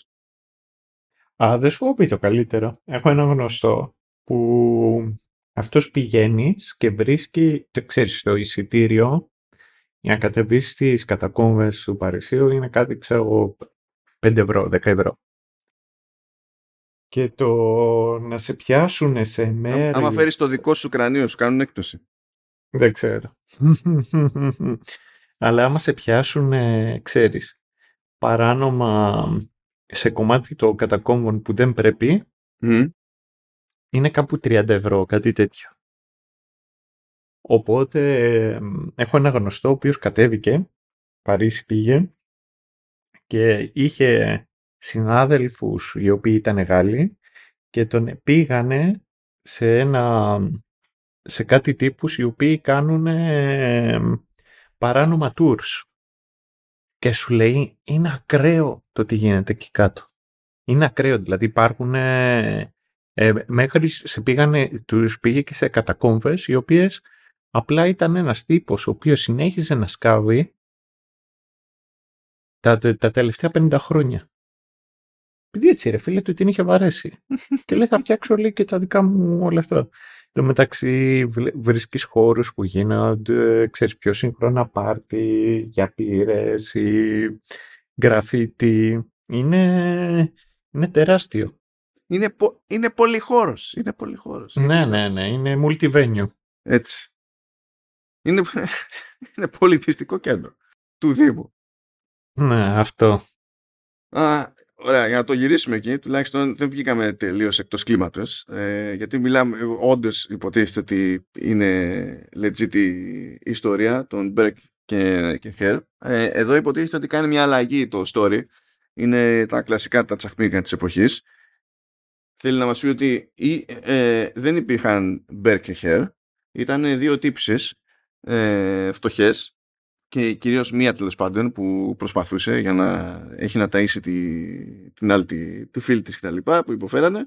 Και κάπως αυτή την ιστορία μπλέξανε Αζίρα Φέλ και Κράουλι στην αρχή θεωρώντας ότι αυτό που κάνουν δεν είναι σωστό κτλ μετά γνώρισαν έναν γιατρό που έλεγε και τι να κάνουμε και εμείς οι γιατροί δεν μπορούμε να εξασκηθούμε κάπου. Για μας είναι σημαντικό γιατί έτσι μαθαίνουμε ξέρω εγώ και ό,τι να είναι τον πήρε πόνος στον Αζίραφελ, τον πήρε πόνος και τον Κράουλι σε κάποια φάση ψοφάει η κολλητή της κοπέλας που έκανε το, πολύ το, το κλέψιμο και το σκάψιμο.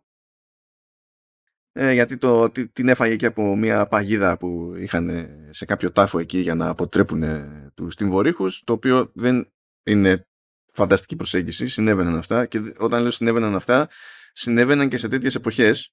Ε, δεν είναι κάτι το οποίο προέκυπτε ως φαινόμενο κάπως να προστατεύσουμε το, τον τάφο ε, μόνο στις πυραμίδες το, της Αιγύπτου και τα λοιπά.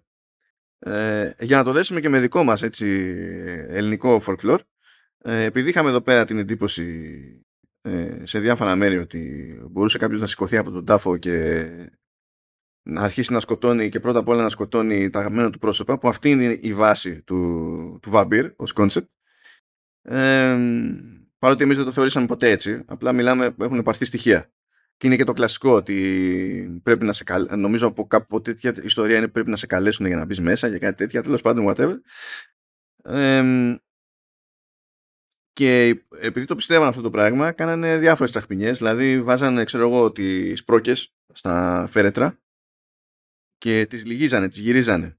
ώστε να είναι δυσκολότερο το πτώμα που είναι μέσα και καλά, άμα ζωντανεύσει, ε, σπρώχνοντας να ανοίξει το, τέτοιο, το, το φέρετρο. Και βάζανε και κοτρώνες τεράστιες από πάνω, ας πούμε, ώστε επίσης να, να μην μπορεί να σπρώξει το φέρετρο. Το βλέπανε πολύ πρακτικά, δεν ξέρω γιατί. Ναι. ε, αλλά, ε, OK, okay, τέλος πάντων. Ε, και είδαμε εκεί για πολλοστή φορά να κάνει μια καλή πράξη, ξέρω εγώ, ο Κράουλι που επίσης δεν πολύ βγαίνει με το timeline πιστεύω, αλλά anyway, όλο αυτό υπάρχει for flavor, έτσι. Δεν Δηλαδή η μόνη σύνδεση με την ιστορία στο παρόν είναι ότι όταν πάνε στο Εδιμβούργο ε, πάνε σε μια pub που τελείως τυχαία έχει ως λόγο τέλος πάντων εκείνον τον χειρούργο που έκλαιγε τη μοίρα του στους δύο ε, όταν τον είχαν επισκεφθεί το 19ο αιώνα. Δηλαδή, τέλος πάντων, να είχαμε να λέγαμε.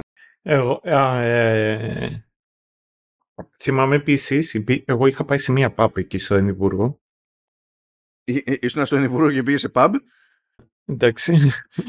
λοιπόν, και είχα πάει και σε μια pub η οποία έχει το όνομα μιας γυναίκας. Α, είχα πάει και όλα. Η, η, έμενα στη. Πώς λεγότανε. Grass Market. Που εκεί ήταν και τα gallows, εκεί που κρεμάγανε με τους κακοποιούς και τους όποιοι τέλος πάντων ε, καταδικαζόντουσαν, εκεί που γινόντουσαν οι εκτελέσεις τέλος πάντων. Ένα από τα σημεία αυτά. Εκεί πήγα που ήταν και ο, ο ηθοποιός, ο, που, ο, ο Αντίλς, πώς κατά τον λέγαμε, που έπαιζε στα, στα παλιά τα Star Wars, που ήταν ε, η, ε, ένας από τους πιλότους. Ω, τώρα, εντάξει, τώρα δεν θυμάμαι. αυτό. Και στο άλλο ήταν μια άλλη γυναίκα, η οποία είχε καταδικαστεί, ξέρει, του, να κρεμαστεί. Mm. Ε, και την εκκρεμάσανε και μετά την αφαιρέσανε, την ευγάλανε από, από την κρεμάλα και μετά ενώ την μεταφέρανε αυτή ξύπνησε. Δεν είχε πεθάνει. Χάσει τις αισθήσεις της και μετά της χαρίσαν τη ζωή γιατί η καταδίκη, η, ε, η καταδίκη της ήταν ε, ότι είχε καταδικαστεί στην κρεμάλα και γι' αυτό το λόγο μετά προσθέσανε και τον όρο που λέει until dead. Hanged until, until dead. Ναι, ναι. Ναι, until death, ναι. OK. Okay.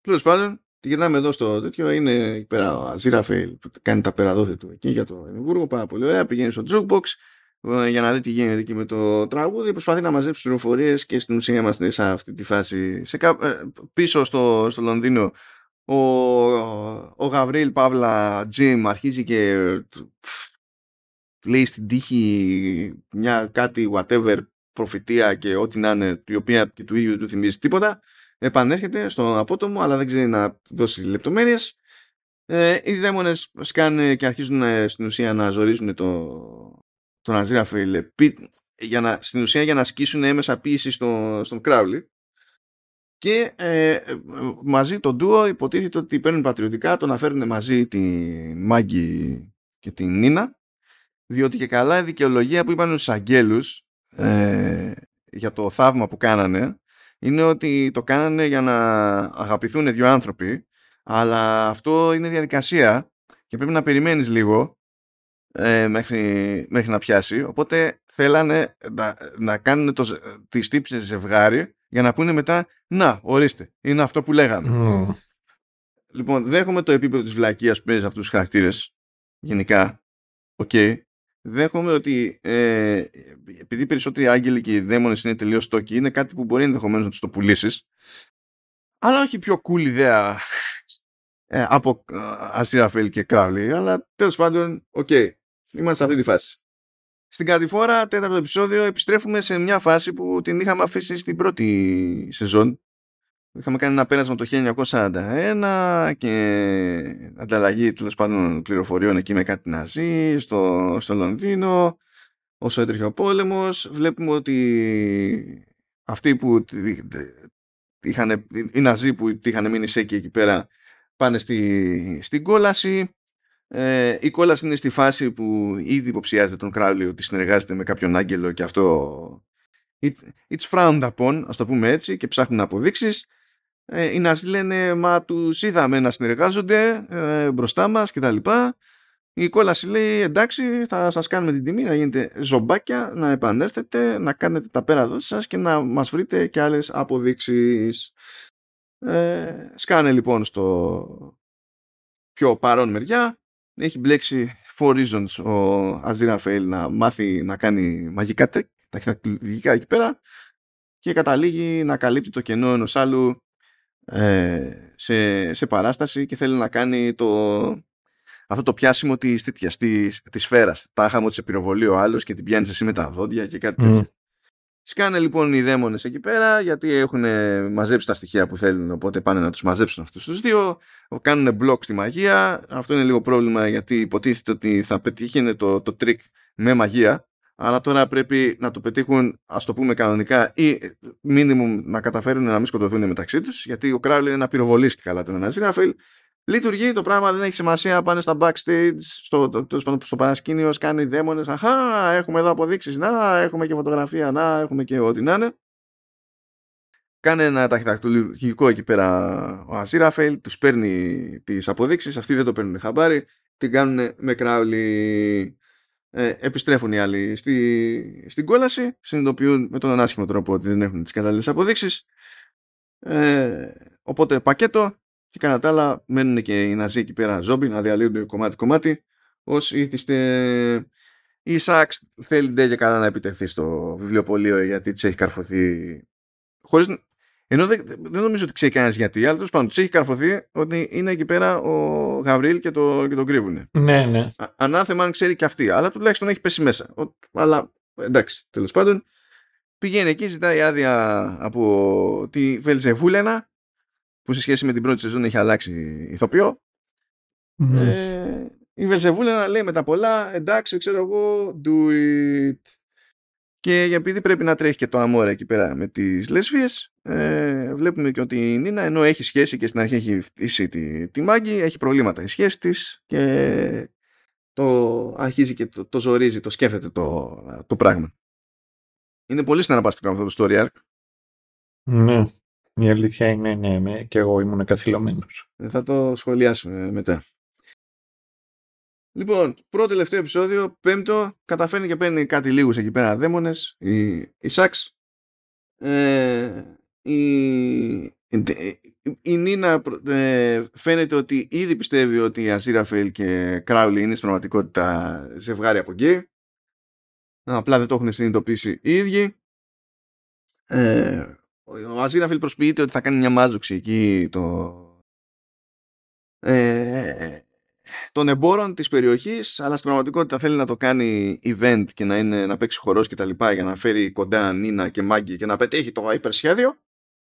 Ο Κράουλι ξεσπάει στον, στον Γαβρίλ διότι έτσι κι αλλιώς τον έχει στην μπουκα δε τον γουστάρι και του λέει άμα τολμάς πήγαινε να φουντάρεις ξέρω, από αυτό το παράθυρο βλέπει ότι ο Γαβρίλ πάει στην ψύχρα να φουντάρει από το παράθυρο λιποψυχιάζει εκεί πέρα ο, λιποψυχιάζει ο τέτοιος ο, ο Κράουλι λέει όχι όχι γυρνά πίσω OK, okay, ξέρω εγώ, και άντε για. Ε, Τέλος πάντων, μαθαίνουμε σε εκείνη τη φάση ότι η μνήμη του Γαβρίλ είναι μέσα σε ένα ε, ε, σπιρτόκουτο. Το οποίο φυσικά είναι το σπιρτόκουτο που είδαμε στην πρώτη, στο πρώτο επεισόδιο. Σκάνε οι δαίμονες στο τέτοιο, στο βιβλιοπωλείο εφόσον τρέχει το, το πάρτι. Δεν μπορούν να μπουν μέσα, διότι κάποιος πρέπει να τους καλέσει να μπουν μέσα. Οπότε δεν ήταν και το καλύτερο σχέδιο.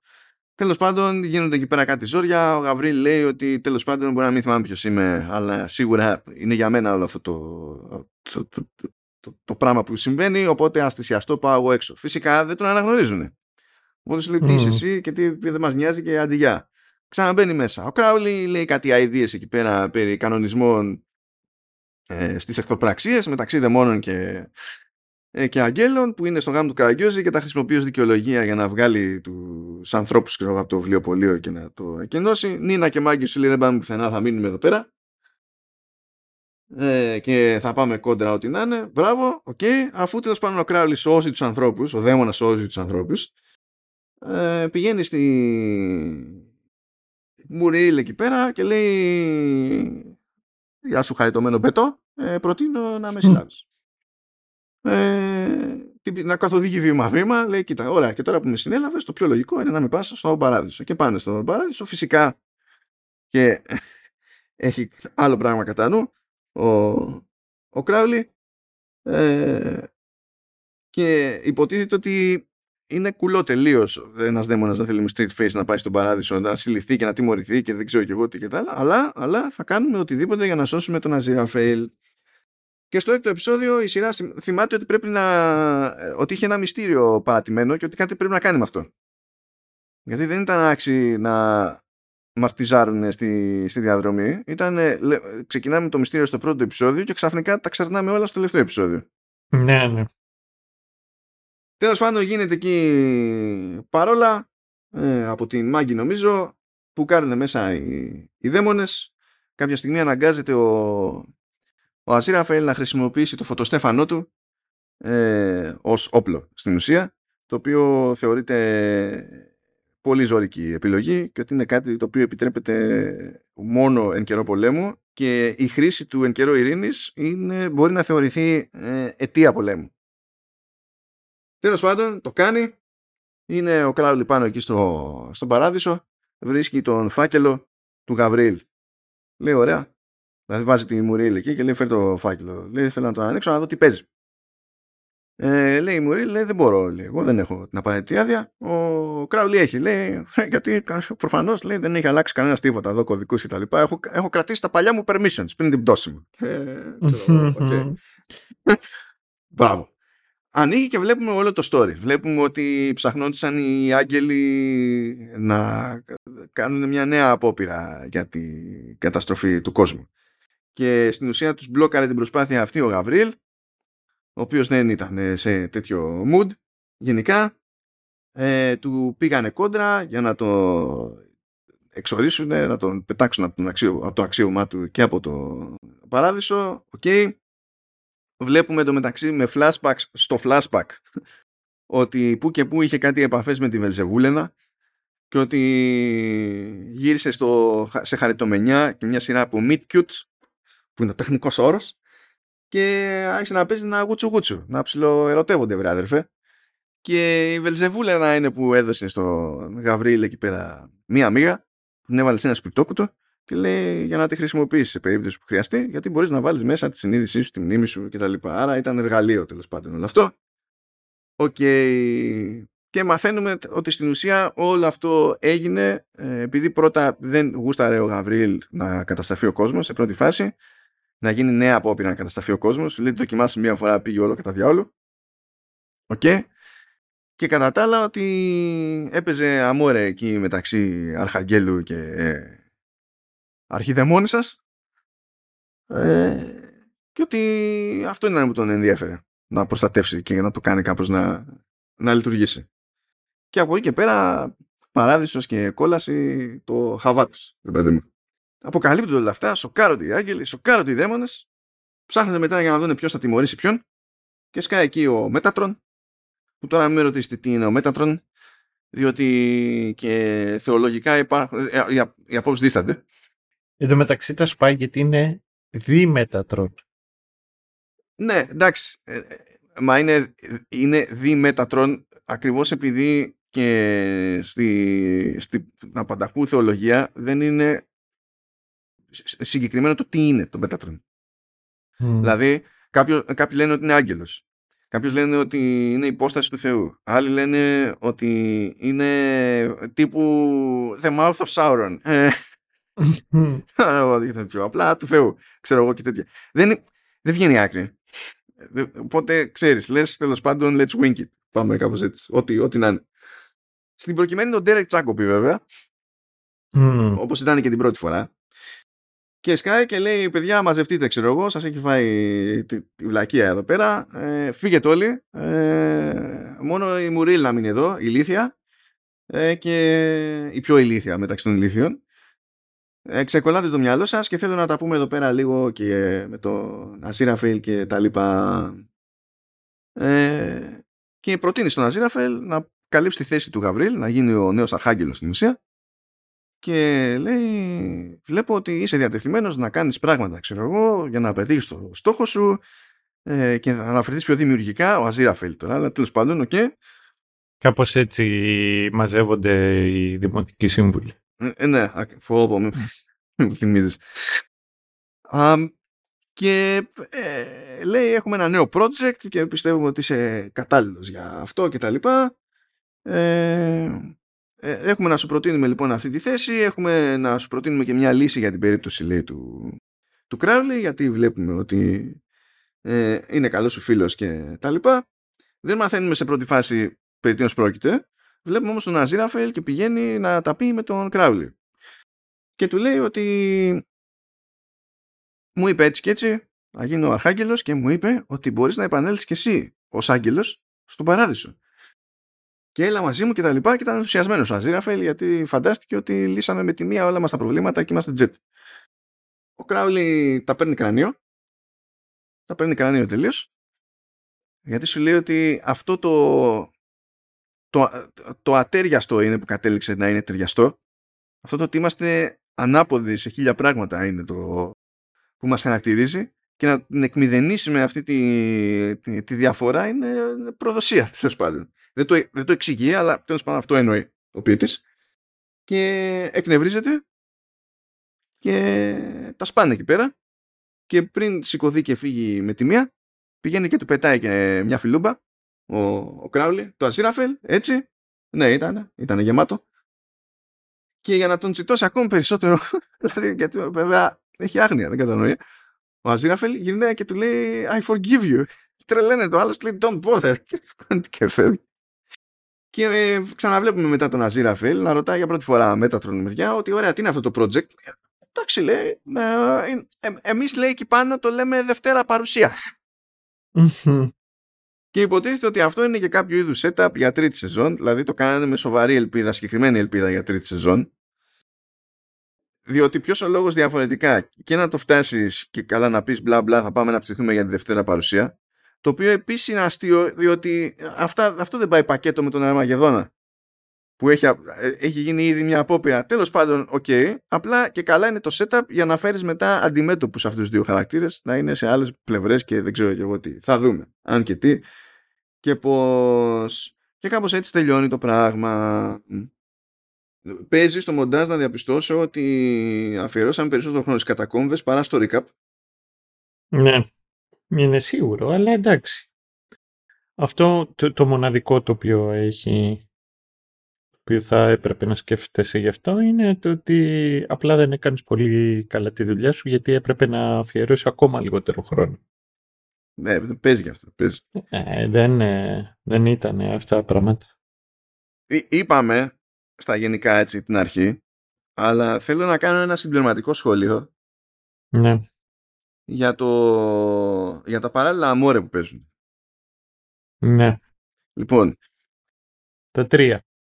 Ναι, προφανώς και ε, το, point είναι να δείξεις ότι έχεις να κάνεις με χαρακτήρες που ε, θεολογικά ή μυθολογικά όπως το βλέπει ο καθένας υποτίθεται ότι είναι sexless, δεν μπλέκουν με τέτοιου είδους είτε συναισθήματα ούτε και ξέρω και τα λοιπά. OK, okay, μπράβο. Ε, τουλάχιστον στην περίπτωση ε, Αζίραφελ και Κράουλι από τη μία και ε, Βελσεβούλ και Γαβρίλ από την άλλη. Και ε, προφανέστατα και το ρεζουμέ είναι ότι ακόμη δηλαδή και για πλάσματα που δεν είναι καν στη φύση τους ξέρω εγώ να ερωτευτούν δεν κατανοούν το concept καθόλου ο έρωτας και η αγάπη μπορεί να τους κερδίσει και τα λοιπά και καταλαβαίνω γιατί κάποιος θέλει να σταθεί σε αυτό το μήνυμα κανένα πρόβλημα. Όμως ο ένας παραλληλισμός στην ουσία ε, προκύπτει απλά στο τέλος δεν χτίζεται ποτέ στη διαδρομή και αυτό έχει να κάνει με το κομμάτι του Γαβρίλ και της Βέλσεβουλ. Ο άλλος ο παραλληλισμός, μάλλον το άλλο το τέλος πάντων το, το φλερτ, ανάλογα με το πώς θέλει να το μετρήσει κανείς, αν μιλάμε για Ζήραφελ και Κράουλι, μπορείς να πεις ότι ξεκίνησε με το καλημέρα από την πρώτη σεζόν ή μπορείς να πεις ότι ξεκίνησε στη δεύτερη σεζόν, ότι πρώτα χτίστηκε η φιλία και σε αυτή τη σεζόν εξελίχθηκε, έστω ότι, όποια και αν είναι η θεώρηση, τέλος πάντων αυτό είναι το, η δεύτερη παράλληλος και η τρίτη παράλληλος είναι η Νίνα και η Μάγκη. Τώρα, προφανώς και θα αφιερωθεί χρόνος σε αυτό για Αζίραφελ και Κράουλι. Αν δεν αφιερωθεί εκεί πέρα, δεν έχει κανένα νόημα το να προσπαθήσει να πεις ε, να περάσει αυτό το μήνυμα. Είναι ο κορμός του, του, όλου. OK. Okay. Αυτό τώρα με την Νίνα και τη Μάγκη ήταν ένα παντελώς άχρηστο πράγμα κατ' εμέ που στήθηκε απλά για να κάνουν εκείνη την κουβέντα σε κάποια φάση και να πει η Νίνα να πει και η Μάγκη στον Κράουλι ότι στην πραγματικότητα είστε ζευγάρι και αγαπιέστε. Δεν βλέπω καμία χρησιμότητα σε αυτό και ο χρόνος που αφιερώθηκε σε Νίνα και Μάγκη μπορούσε να αφιερωθεί περισσότερο και στο χτίσιμο, άλλο. Σε, και στο χτίσιμο Βελζεβούλ και Γαβρίλ ναι. ή στην τελική ακόμα και αν θεωρεί κάποιος ότι είναι γαμάτο να μας το ξεράσει όλο αυτό στο τελείωμα, να πάει λίγο πιο οργανικά η μετουσίωση της σχέσης των πρωταγωνιστών σε, βήμα-βήμα. Με δεδομένο ότι πήγανε και φάγανε και τόσο χρόνο στα minisodes, ας πούμε, που ήταν στο γάμο του Καραγκιόζη. Αυτό που μου δείχνει εμένα δηλαδή το ότι α, είχαμε αυτές, αυτές τις τρεις παράλληλους ήταν λες και κάποιος θεώρησε ότι ήταν γαμάτο από μόνο του να βάλουμε ένα straight ζευγάρι ένα αντρικό γκέι ζευγάρι και ένα γυναικείο γκέι ζευγάρι. Και που, που ξέρεις τι, μου, τι εντύπωση μου αφήνει αυτό, ότι ε, ε, καταλήξαμε σε, σε, σε, κουτάκια πάλι. Ναι. Που είναι ο πιο γρήγορος τρόπος να με εκνευρίσει στις περιπτώσεις.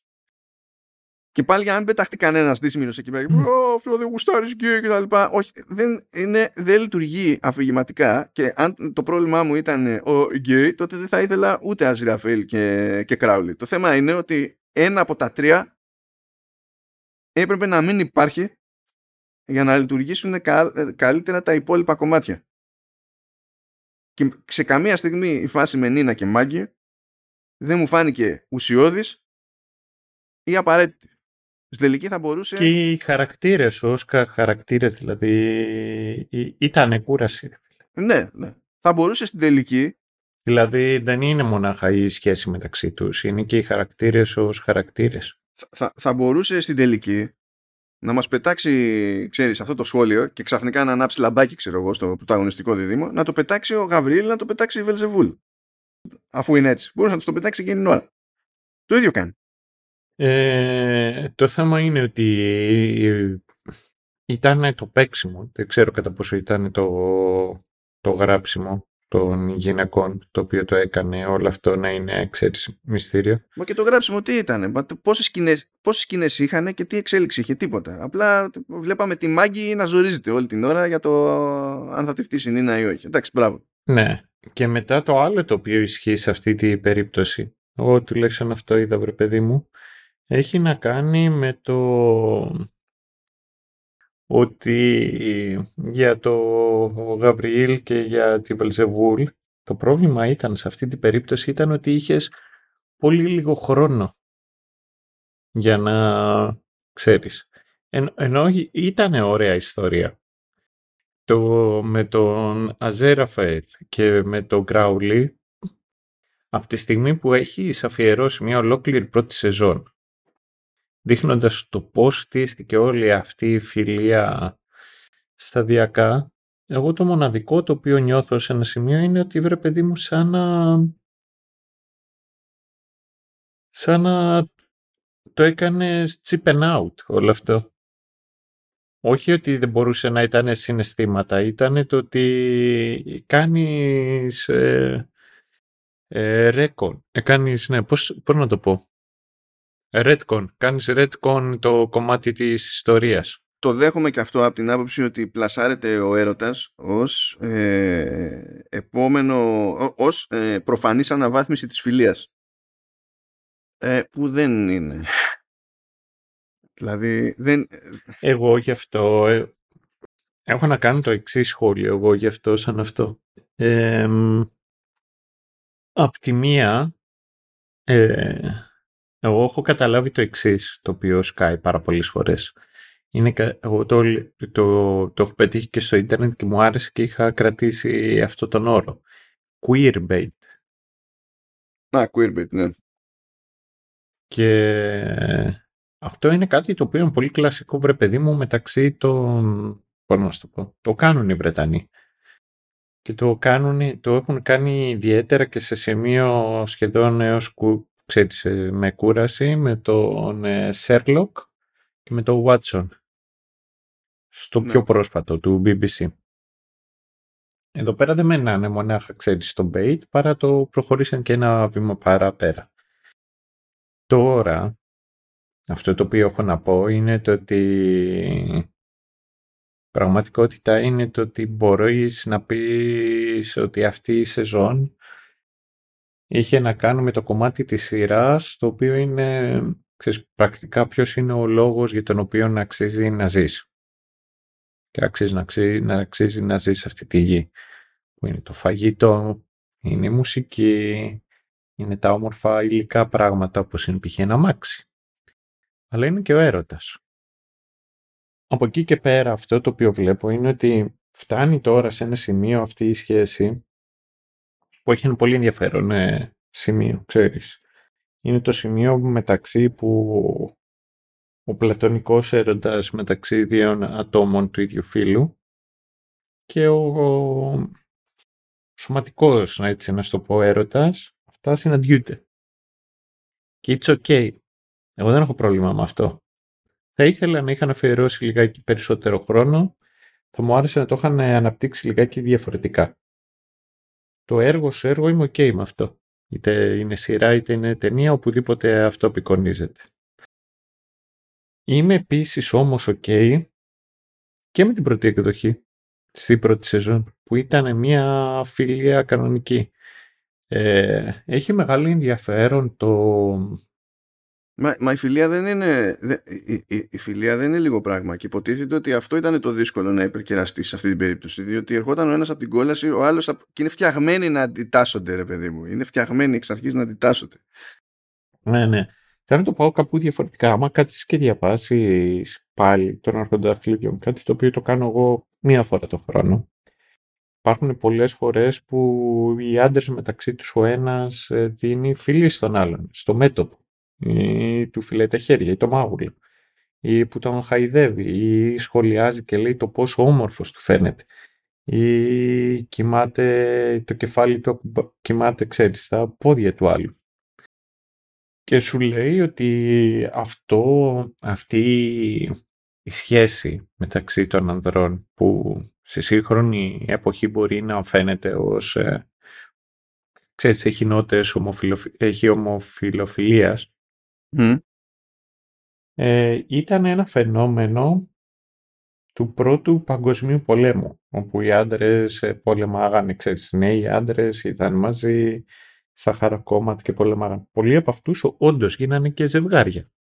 Υπήρχαν ε, με τον Ορθούνη. Καλά, σιγά που θα ήταν απλά τώρα του πρώτου παγκοσμίου, φίλε. Εδώ πέρα έχουμε το τέτοιο, το φιλιό μας Σταυρωτά και το, το, που είναι πιο, πιο Ανατολική Ευρώπη και τα λοιπά και το βλέπουν, ξέρω εγώ, Αμερικανοί και νομίζουν ότι δεν ξέρω και εγώ τι έχει γίνει. Δεν μπορούν να το συλλάβουν. Ναι. Δηλαδή είναι, είναι και πολιτισμικό. Ε, αυτό ξέρεις, αυτό το ότι η, η σωματική επαφή πηγαίνει πακέτο με το ερωτικό στοιχείο είναι ένα ε, τέλος πάντων ένα, ένα λογικό σφάλμα ας πούμε του, του, του πουριτανισμού. Ναι. Και το έχουμε φάει. Δεν είναι. Ναι, αυτό το οποίο εγώ θέλω να πω λοιπόν είναι ότι εγώ θα ήμουν ok και να εξερευνήσουμε ξέρεις και με ένα τέτοιο είδους πλατωνικό έρωτα. Ε, αυτό το οποίο πάντα με κάνει ξέρεις, σε σημείο να αναρωτιέμαι τι φάση παίζει εδώ πέρα, είναι η... δεν έχει να κάνει καθόλου ούτε με τους δημιουργούς ούτε με το, το έργο τους. Αυτό το οποίο μου κάνει πάντα εντύπωση είναι με, με τους fans, οι οποίοι έχουν μία μόνιμη ανάγκη να κάνουν ship δύο χαρακτήρες ανεξαρτήτως φίλου προτιμήσεων το τι κάνουν και το τι δεν κάνουν. Ναι, ναι, ναι. Και... Οι λεγόμενοι shippers. Ναι, ναι, ναι, ναι. Και αυτό το οποίο είναι, έχει γίνει... Πες ότι εδώ πέρα υπήρχαν κάτι νότες εξ αρχή, από την πρώτη σεζόν. Πες ότι το καταλαβαίνω και σε άλλες σειρές. Έχουν φτάσει σε σημείο που γίνεται τόσο ακραίο, δηλαδή θυμάμαι στο Supernatural Έλεγα, έλεγα και εγώ, θα τη βγάλουμε καθαρή. Τη βγάλαμε καθαρή σε ένα επεισόδιο χωρίς Supernatural. Εννοείται. Ποτέ. Συνέχιση. Λοιπόν, Απλώς. Ε, γράφανε, δεν ξέρω κι εγώ πόσο fan fiction, ε, έχουν και ερωτικές σκηνές μεταξύ του Σαμ και του Ντίν. Και βγαίναν οι ηθοποιοί και ξέρεις, τους ρωτάγαν, πιστεύετε ότι έχουν ερωτικές σχέσεις οι δύο χαρακτήρες μεταξύ τους; και γυρίζαν οι άλλοι και λέγανε, ξέρεις κάτι, είμαστε αδέρφια. Ναι, είναι, δεν ξέρω αν τα έχει παρατηρήσει. Είναι αυτό. Δεν ξέρω τι έχει να πείτε γι' αυτό. Βέβαια, αυτό δεν εμπόδιζε. Έχεις δει το Legend του, με, τον, ε, με τον Tom Hardy; Τι με τα. Με, του, με τους δίδυμους. Δίδυμους. Όχι, δεν το έχω δει. Είναι κενό αυτό. Ναι. Αυτός παίζει δύο δίδυμους γκάγκστερ. Ναι. Οι οποίοι και οι δύο ήταν γκέι. Αυτή και μάλιστα ήταν και ανοιχτά, ήταν και ανοιχτά γκέι, δεν ήταν ότι... Mm. Έχει και όλες και μια αστεία, έχει και μια ωραία σκηνή εκεί η σειρά που γυρίζει αυτό που ξέρεις έχουν πάει κάπου και είναι ένας Ιταλός και του λέει θα σου φέρω και μια Ιταλίδα σαν σπαγκέτι and meatballs. Και γυρίζει αυτός και λέει I prefer boys. Λέει what did you say? I prefer boys. Mostly Italians but sometimes Greek. I had a, a Negro once. Uh, I broke him hard. But I'm not, uh, I'm not uh, πώς, πώς λέγεται, prejudiced. Ε, και, και λέει ο άλλος «You have uh, some balls to say that, uh, I say salute». Και ε, οι, αυτοί μεταξύ τους ήταν αδέρφια, δίδυμοι. Αυτοί κάνανε σεξ μεταξύ τους. Μμ. Και είχαν πάει και μαζί και στη φυλακή και όλες και τους είχε στοιχήσει το ότι δεν τους είχαν μαζί. Ε, ε. Ναι, εντάξει, άλλη περίπτωση αυτή, βέβαια. Ναι, η αλήθεια είναι μ' αρέσει που παρα- πάνω απ' όλα είμαστε στο ίδιο θέμα παραμένει. Και άλλο, και άλλο το να ε, πίζουν fans, ή μια μερίδα από fans τέλος Ναι. πάντων, με το παράδειγμα που είπες από Supernatural και να μην τους περνάει καθόλου από το μυαλό ότι είναι αδέρφια. Είναι. Απλά το προσπερνάνε τελείως. Είναι, Ναι, δεν μας δι- νοιάζει. Το, το θέμα μου είναι, εμένα, το, το, το, το πολύ βασικό μου θέμα είναι ότι, ότι ρε παιδί μου, it's okay. It's okay και να μην είναι ερωτικό πάντα. Και πάντα σκαλώνω με τους, ε, με το κοινό. Που ξέρεις πάντα είναι μια, ρε παιδί μου, είναι μερίδα ως συνήθως, απλά είναι, Ναι, ναι. ε, είναι πιο σφωνασκή έτσι πιο συστηματικά, ειδικά στο, στο web. Τέλος πάντων, ναι, είναι, είναι, είναι, είναι γενικά λίγο περίεργο εδώ το πράγμα. Δηλαδή και εμένα δεν με ζορίζει το α, το β, το γ. Ε, δεν με νοιάζει να αλλάξει κάποιο είδους σχέση, δεν και καλά. Απλά μου δίνει την εντύπωση αυτή η σεζόν ότι ξέρεις, ξεκινάει από μια βάση που λέει ότι η φιλία ωραίο πράγμα, αλλά τι είναι καλύτερο από τη φιλία, ο έρωτας. Που Ναι. δε- ο έρωτας είναι σούπερ, είναι σούπερ. Αλλά για να είναι σούπερ ο έρωτας ε, δεν χρειάζεται τη μείωση της φιλίας. Ναι. Δηλαδή, και αν το πιστεύουν έτσι, που δεν είμαι σίγουρος, έτσι είναι περισσότερη υποψία. Τώρα δεν ήμουν στο writer's room προφανώς, ε, αλλά αν, το, αν αυτό προσπαθούσαν να μου πούνε με κάποιο τρόπο, ε, θα διαφωνήσω.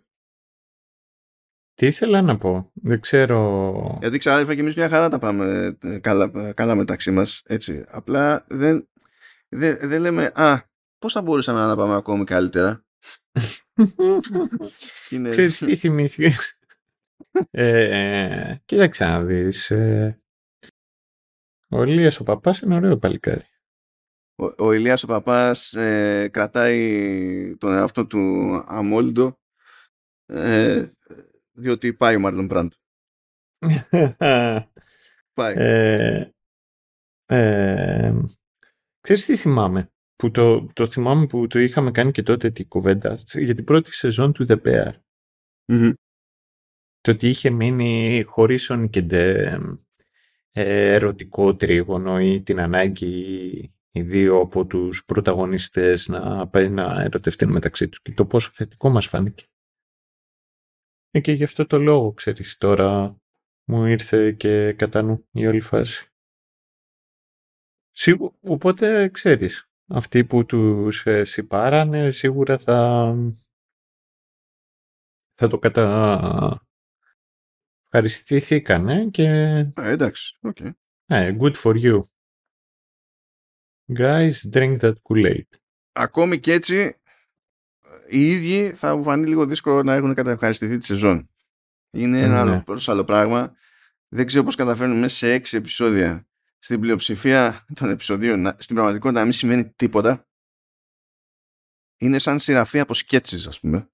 Ναι, ναι. Πόσο ισχύει. καλά και να είναι τα σκέτσες δεν υπάρχει κάτι, μια, ε, ξέρεις, ένα νήμα που κατά κάτι να κάνει μέσα από αυτά τα σκέτσες. Είναι ό,τι να είναι.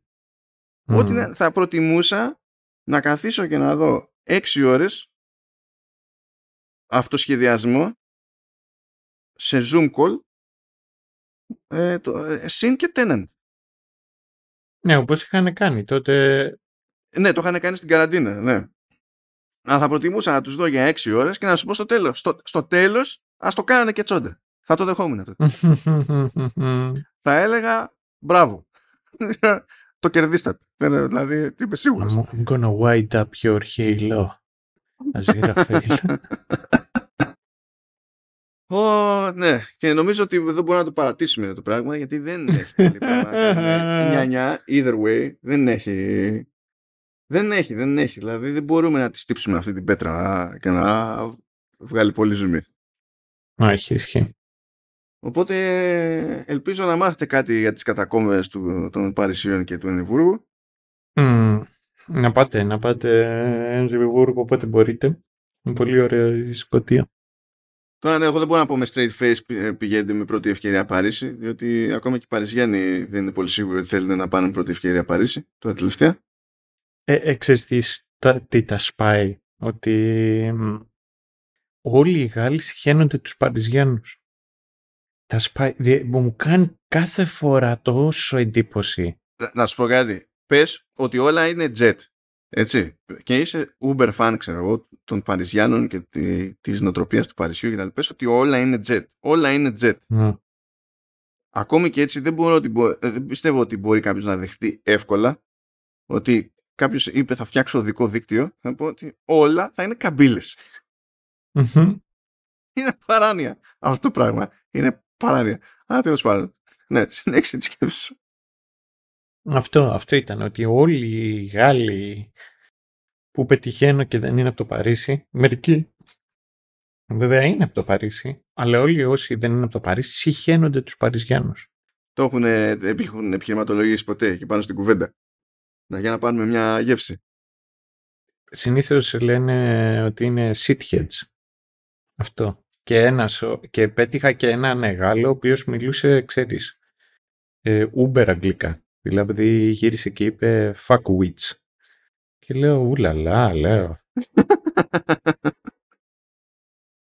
Κοίτα εδώ λέω. Εσύ λέω ξέρεις περισσότερα αγγλικά από ότι όλο το έθνος σου μαζί. Στο έχω, στο έχω πει αυτό που είναι ένας γρήγορος τρόπος να τσαντήσω ο κόσμος σε δύο χώρες. Είναι η πεποίθησή μου ότι το Παρίσι θα ήταν καλύτερο με, με Λονδρέζους και το, το Λονδίνο θα ήταν σούπερ με Παριζιάνους. Τευθείαν μετά γκυλοτίνα, τι, έτσι, έτσι όπως είναι.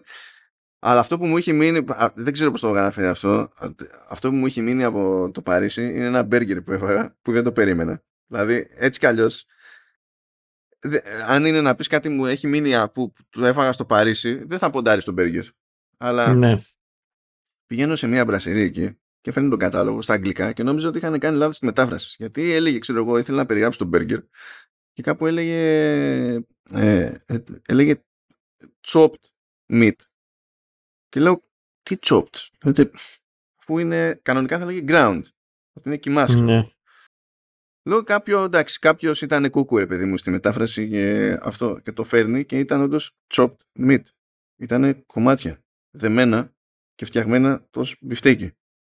Τρελάθηκα. Ήταν σούπερ. Ήταν εκπληκτικό. Ήταν εκπληκτικό αυτό το μπέργκερ.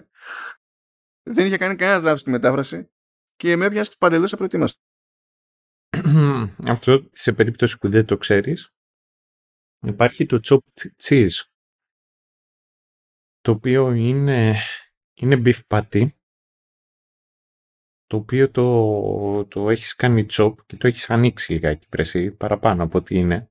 Δεν είναι ούτε smashed, ούτε pub style. Το έχεις πάρει και το έχεις κάνει νιανιά. Το έχεις ρίξει μπόλικα μπαχαρικά από πάνω. Και συν της άλλης του έχεις βάλει και τυρί λιωμένο. Και το ψιλοκόβεις και μετά το ξαναενώνεις όλο αυτό το κάνεις σε σχήμα ε, και μακρόσθενο και συνήθως το βάζουν σε φόγγι που είναι το ψωμάκι το ενός πλακούτσο σάντουιτς. Το σερβίρουμε αυτό το Πράγμα που μου θυμίζει ότι πρέπει να πάμε και παρέα στο Chicago Beef στο, στο κέντρο της Αθήνας. Ναι. Ευχόμαι να, να έχουν πληρώσει χορηγία για να τους αναφέρουμε. και τα McDonald's ακόμα δεν μας έχουν πληρώσει. Ούτε τα KFC. Christ. Christ. Όχι, λοιπόν, μην μου το χαλάς, μην το χαλάς, γιατί έχω κάνει, έχω δειγματίσει μία το, το Chicago Beef, μην μου το χαλάς τώρα, αλλά πρέπει να πάμε εκεί πέρα να το εκτιμήσουμε αναλόγως, γιατί την πρώτη ναι, φορά ναι, του είπα, ναι. απλά βάλε λίγο μόνο στη μέση το, το gravy. Τη δεύτερη φορά θα του πω κάτω, κάτω bloom, να δω αν θα μπορέσω να το φάω χωρίς να γίνω θέαμα. Αυτό. Ε, και του είπες, thank you Jeff. να σου πω, ωραία, άμα πάμε μαζί να την κάνουμε τη βλακεία αλλά πρέπει να ξέρουμε από πριν τι θα γίνει έτσι και πιάσει το reference. Ναι. Θα του, τι θα του πούμε, τι θα του πούμε; Τι θα, τι θα, γιατί δεν μπορεί να του πούμε ο, ο φιλαράκι high five. Πρέπει να κάνουμε κάτι Όχι, άλλο. θα, σκ- θα πάμε να φύγουμε και θα φωνάξουμε corner. Εντάξει. Αυτά σας παρατάμε, μας ανοίξαμε την όρεξη και θα τα πούμε σε 15 μέρουλες με κάτι άλλο. Κάντε όρεξη Αντιέ. και τα λέμε. Γεια σας. Bye bye.